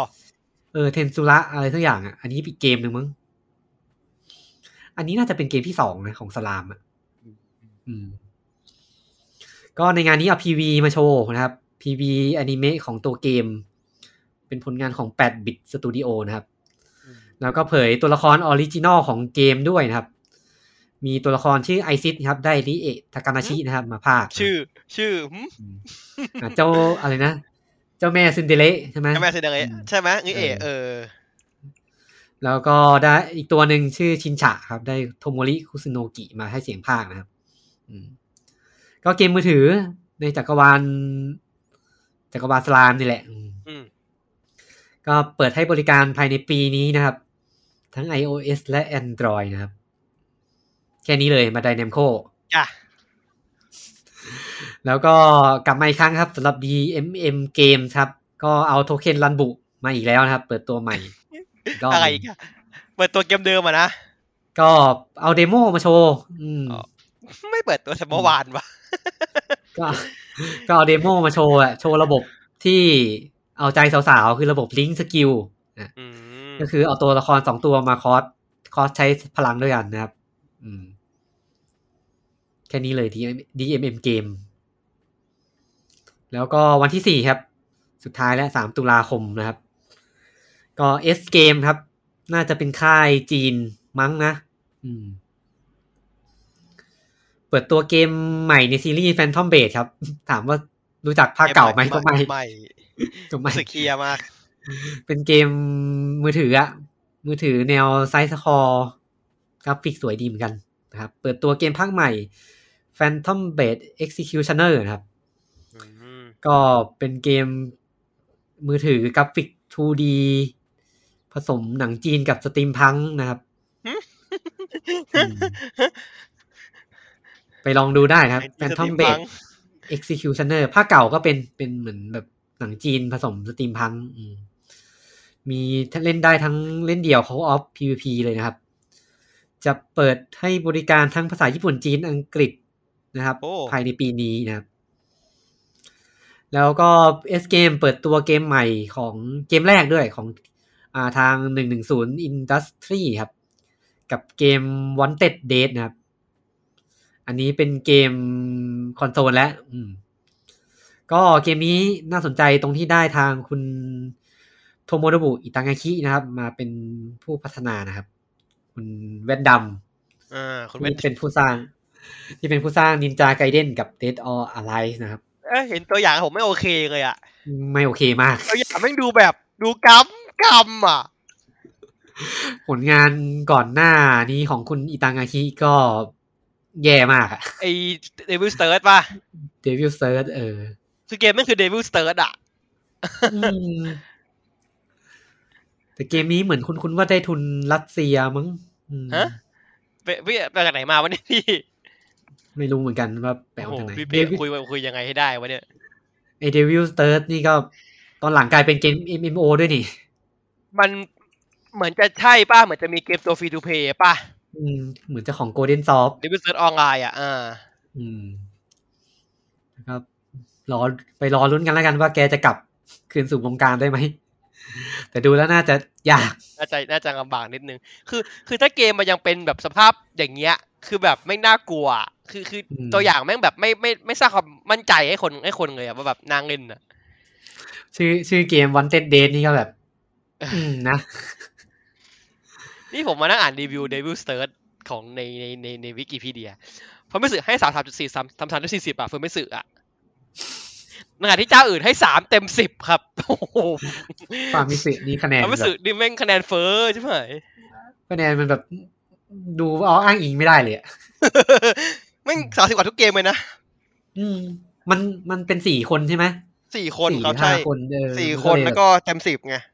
มารวมก็เลยรกัวนมทีรวมๆมา ไม่แต่มันให้แบบ สามสามเนี่ยมันต้องแบบให้เจ็ดให้แปดกันเกือบหมดเลยนะอืม เยอะเพราะว่าอะ เรามาต่อกันครับ กับ NC Soft ครับ ก็แฟรนไชส์หากินของค่ายนี้ครับ Lineage นะครับอื้อหือเปิดตัวจริง ๆ ไม่ได้ไม่ได้เปิดตัวเราเอา gameplay ใหม่ของ Lineage W ครับตัวมือมาถือแสดนะงมาแสดงในงานนี้เป็นเกม cross platform อ๋อ cross platform อ่าเล่นได้ทั้งบน PC บนมือถือ แล้วก็เขาบอกมีคอนโซลด้วยนะครับอืม ก็ตัวเกมเป็น MMO RPG นะ ในโลก Lineage แหละอืมก็จะเปิดให้บริการใน 13 ประเทศ วันที่ 4 พฤศจิกายนนี้นะครับ น่าจะมีไทยด้วย คุณคุณว่ามีไทย อืมเดี๋ยวเช็คก่อน แล้วก็เกมนี้จะมีชูฟังก์ชันใหม่ก็คือเกมอะมันจะมีระบบ raid boss ที่เป็น real-time ครับ ก็ด้วยความที่เปิด เปิดให้บริการพร้อมกัน 13 ทั้งประเทศอะเกมมันจะมีฟังก์ชัน AI translation ด้วยครับเยอะก็คือเหมือนเหมือนเหมือนแบบว่าคุยเหมือนกับแบบคุยแปลข้ามภาษากันอย่างเงี้ยนะคือเวลาเขาบอกว่าใช้ voice to text ได้เลยคือแบบพูดปุ๊บมันจะแปลภาษาให้เลยโอ้โหอืมจะได้จะได้ขนาดไหนเชื่อว่าน่าสนน่าน่าน่าคิด ถ้าถ้าถ้าทำได้ก็ถือว่าเก่งอะก็ก็โหดอะเอออืมเอ้เกมเป็นมุม top-down เหรอ เป็น top-down เป็นแบบ isometric มันกับภาคแรกเลยนี่มันใช้กิมมิคแบบภาคแรกแล้วก็เออมันเป็นเอ Lineage เอ Lineage Origin อะไรของมันอะแต่กระแสค่อนข้างดีนะ ภาคเนี้ย อืมไม่ที่ก็เป็นเออยังเป็น top-down เหมือนกันใช่ แต่ภาคสองมันอืมเป็นแบบออกแนวกึ่งกึ่ง third person หน่อยๆเออ Lineage สองมันออกตัวเดิมมันจะเป็นไอ้นี่ไปเลย มันจะเป็นฟุมันแบบ มันเหมือน World of Warcraft อะ World of Warcraft ใช่คาเมล่าไปเลยก็ลินเนตหากินกันเนี่ย NC Soft หลายภาคเหลือเกินนะครับ ก็ทำไมอันนี้ซอฟก็มีสองเกมนี่นินเน็ตกับกับไอ้นี่ไงกิววอร์สองไงยูวอสองหาอากิรีนนาอยู่เน็อตย่างเงี้ยเออไม่เกี่ยวเนี่ยเดี๋ยวเป็นคนพัฒนาไงแต่ว่าอันนี้ซอฟเป็นคนอืมพับเบิชนี่ อืมอืมก็แค่นี้เลย NC Soft นะครับ แล้วก็ Square Enix กลับมาอีกครั้งหนึ่งครับ อีกแล้วอืม ไม่ได้กลับมาครั้งนี้ก็ไม่ได้โชว์อะไร เอาตัวเอา demo ของ Final Fantasy 7 The First Soldier มาโชว์ อีกแล้ว มาเล่นมาเล่นโชว์ให้ดูนะครับ ก็โชว์ training mode ที่เป็นโหมดฝึกสอนแล้วก็ให้ทดลองใช้อาวุธ แล้วเอา gameplay ของนินจามาแสดงให้ดูเต็มๆนะครับ ไอไอ Final เจ็ดตัว First Soldier เนี่ย ผมแม่งนึกถึงมีมอยู่มีมหนึ่งอะไอมีมไอมีมที่ว่า search หาคนถามอะอ๋อหูหูเดอะเออฟักแอสเออ คือมึงทำมาโอเค แต่แต่ใครอยากได้วะคือมันคือต้องถามว่าใครใครที่เล่น เซนเตอร์เจ็ดก็บอกว่าเออกูอยากได้มาท่องออยจังเลยว่ะใครอยากได้วะมันเดาๆว่ามันคงแบบมีฝ่ายมาร์เก็ตติ้งไปทำแบบโฟกัสกรุ๊ปมาเอ้ยช่วงนี้คนเล่นเกมมือถือเยอะนะไม่ใช่กูไม่แค่เปิดทวิตเออไม่อะไรเหมือนที่วะแบบเหมือนอีกซีรีส์เลยอีกซีรีส์ที่ของ Ubisoft ที่เพิ่งเปิดตัวมามึงไปอ่าโฟกัสกรุ๊ปไหนมาไม่โอ้รู้ยที่ที่ที่ตายไปแล้วนะครับโอลิคอนฟลายโอ้โหเฮียเอ้ยนะครับ มานี่ตัวแควอินิกนะครับ เออ แล้วก็เหนื่อยใจไม่ใช่อะแล้วก็ต่อกันที่ค่าย WFS นะครับแต่ละค่ายของงานโตเกียวเกมโชว์นี่ไม่คุ้นสักค่าย เพราะว่าค่ายนี้เป็นค่ายเกมมือถือนะครับ ก็เปิดตัวเกมใหม่ครับ ที่ไม่ใช่เปิดตัวหรอกมันมีมันเปิดตัวมานานแล้ว แล้วเพิ่งเอา PV ใหม่มาโชว์นะครับ เป็นเกมใหม่ที่ร่วม พัฒนากับทางค่ายคีค่ายคีก็คือค่ายของคุณจุนไมดะ ที่ทำแอนิเมชันจากไอทำวิชวลโนเบลดังๆเยอะเลยนะครับอืมมีแอร์ มีคานอน มีขนาดนะครับ ก็มาร่วมกันทำเกมใหม่ชื่อเกม Heaven Burn Red นะครับอืมก็ค่ายนี้หายไปนานนะ ค่ายคีอืมกลับมาอีกทีก็เป็นเกมใหม่ เป็นเกมมือถือนะครับ ก็เกมมือถือแหละ ควบคุมตัวละครแต่งตัวสร้างทีมจัดทีม อืม แล้วก็เกมเปิดให้ลงทะเบียนแล้วตอนนี้นะครับ แล้วก็จะเปิดบริการให้ในประเทศญี่ปุ่นภายในปีนี้นะครับ เกมภาพสวยดีเหมือนกัน แล้วก็มากันที่ค่ายดราม่านะครับ ประจำพศนี้เลยนะครับสำหรับ miHoYo นะครับ ก็มาเปิดตัวอัปเดตเวอร์ชัน2.2 ของ Genshin Impact นะครับ ที่จะมาอัปเดตให้ได้เล่นกัน 13 ตุลาคมนี้มาพร้อมอีเวนต์ใหม่ แล้วก็ตัวละครใหม่ครับโทมาแล้วก็ตัวละครชิลเด้กับฮูเต๋า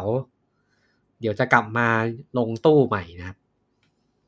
ประมาณนี้ไม่พูดเยอะเพราะไม่ได้เล่นกินชินไม่ใครก็เงินในกลุ่มเราอะ นะครับ แล้วก็น่าจะปิดท้ายงานโตเกียวเกมโชว์แล้วครับ กับบันไดแนมโคที่กลับมาอีกแล้วนะครับ ก็เปิดตัวโปรเจกต์ใหม่ของ Sword Art Online Alicization นะครับอืมอืม ก็จะอัปเดตตัวเกมมือถือยกเครื่องใหม่ครับ ตัวเกมมือถือ Sword Art Online Alicization Rising Steel อันนี้จะเพิ่มเหตุการณ์ Moon Cradle กับ Progressive Area of a Starlit Night เข้ามานะครับ น่าจะเป็นโปรโมทอนิเมะใหม่ด้วยที่กำลังจะเข้าถ่าย ตัว Progressive of a Starlit Night น่าจะซีซั่นนี้นะ ถ้าจำไม่ผิด ที่จะเป็นอนิเมะที่จะพาย้อนกลับไปเนื้อเรื่องในภาคแรกใหม่ แต่จะเล่าในมุมของอาซึนะแทนอืมก็ยังขายได้ไปเรื่อยครับอืมภาคภาคนี้เหมือนคนคนเขียนเขามาแก้เขียนแก้อะเพราะว่าตอนภาค ภาคแรกแกเขียนแบบ ไม่ได้ตั้งใจเขียนอะๆประโยคคือประโยคเที่ยมากเลยอะคือคุณคนเขียน Sword Art Online อะแกเขียนสองเรื่องคือ Sword Art Online กับ Accel อืมไอ Sword Art Online อะแกเขียนแบบ เขียนส่งๆไปอะเขียนแบบเอามันอะอืมแล้วก็ Accel World คือแบบโปรเจกต์ที่ตั้งใจอืมแต่ปรากเสียฏงว่าไอซอสแต่เสียงดังซอสอาร์ตออนไลน์สึกดังกว่า แล้วก็แล้วก็เลยต้องกลับมาเขียนแก้ให้มันดูดีนะครับ แล้วก็ แล้วก็เกมซอสอาร์ตออนไลน์ Integral Factor เกมมือถือเหมือนกัน ก็จะเพิ่มในเรื่องตัวโปรเกรสซีฟเข้าไปด้วยนะครับอืมอืมแล้วก็ฉลองครบรอบ4ปีของซีรีส์นะครับ แล้วก็เกมซอสอาร์ตออนไลน์ Alicization Lycolis นะครับ เกมคอนโซลเนี่ยที่เพิ่งออกไปปีที่แล้วมั้งอืมอืม จะมี DLC ใหม่มาให้ได้ได้เล่นกันนะครับ ขายนะครับ ไม่ฟรีขายครับแล้วก็ประกาศโคลาโบกับเกม Tale of Arise นะครับ ก็จะมีฟรีอัปเดตให้กับเกม Tale of Arise นะครับ เพิ่มคิริโตะกับอาสนะมาเป็นบอสให้ได้สู้นะครับ มีคุณจะซื้อไหมครับ อืม ไม่ซื้อครับ จบจบแล้วก็จบกันนะครับ อ่ามีฟรีอัปเดตเป็นบอสเป็นคิริโตะกับอาสนะนะครับอ๋อแล้วฟรีอัก็ปเดมีตแล้วก็มี DLC ขายแยกเป็นชุดของคิริโตะกับอาสนะอ๋อให้เป็นกับตัวละคร costume หลักเออมให้กับตัวละตัวละครหลักสามตัวในเกมนะครับเดี๋ยวนะสามใครใส่มั่งอะ มีอัลเฟนใส่ชุดคิอ่าริ Alphen โตะแล้วก็ Alphen อ่ารอก็ใส่ชุดคิริโตะอีกเวอร์ชันหนึ่งเอาไงวะ แต่ก็เอาเป็นตัวใช้หมัดไม่ใช่เหรอ เออ แล้วก็ชิออนใส่ชุดอาซินะ ไม่แน่ใจโอเครอมันชุดมันชุด มันเหมือนคิริโตะอะแต่ไม่แน่ใจว่าใช่คิริโตะหรือเปล่า มันชุดสีดำอะแหมนินคุงไอชุดกินี่เปล่า กันกันเกลเปล่า ไม่ไม่ได้ดู Sword Art Online ตั้งแต่ภาคสองก็ไม่ได้ดูละคุณเสียจริงๆมันตำแหน่งแปดหกได้ไงเนี่ย มันก็ไม่ได้แย่หรอกนะ Sword Art Online อะ มันไม่ได้แย่เว้ย แต่คือผมไม่อยากเข้าไปอยู่ใน commu แบบนั้นน่ะ commu มันจะดูแบบ มันจะดูเด็กหน่อยอะเออไม่อยากไปแบบคือดูได้แต่แบบไม่อยากแบบว่า บอกเฮ้ยผมชอบดู Sword Art แบบแต่ก็จะมีคนกลุ่มนี้เข้ามาแบบไม่อยากไม่อยากอะ คือ เออแต่คือจริง ๆ อะ ผมมาเกลียดเพราะต่างโลกเพราะซอสอาร์ตเว้ยเหรอเออไม่ได้ต่างโลกนะเว้ยซอสอาร์ตเป็นคนติดอยู่ในเกมใช่ในเกมผมผมตีผมตีว่าเพราะติดอยู่ในเกมหรือที่อะไรก็ตามไม่งเป็นต่างโลกหมดเลย อะไรวะจริงเออคุณโบคุณพานน่ะ เออๆมันมีดีๆก็เยอะแยะคนติดอยู่ในเกมอะไอโอเวอร์ลอดผมดูก็ผมไม่เก็ตอะผมไม่ชอบอะเออรีรีซีโร่ก็ดีนะมีซิงเกิลไม่มีซิงเกิลมันมันผมผมชอบเยอะกว่าคนรู้สึกบะมากกว่าถ้าจะมีซิงเกิลอะเออเออถ้ารีซิโร่ผมดูโคโนซึบะดีกว่าเออล็อกโคเลซอนก็ดีจริงก็แค่สอนไม่ไม่อินแล้วมันก็ติดในเกมนี่ๆติดอยู่ในเกมตีในนะเกมเหมือนกันตอนแรกว่าเราซื้อมาอ่านแล้วเดินลองฮันไลซอนอะแต่ก็แมวดีกว่าอืม ดูนี่ดีกว่าที่เป็นไงนะแมงมุมอะ อ๋อไอ้ไอ้แมงมุมแล้วไงไงเขาอะใจข้างอะเออเอออันนั้นไปเกิดใหม่ใช่ไหมไม่คือคือคือผมเอากลัวแมงมุมเว้ยแต่ผมดูเรื่องนี้แล้วผมชอบ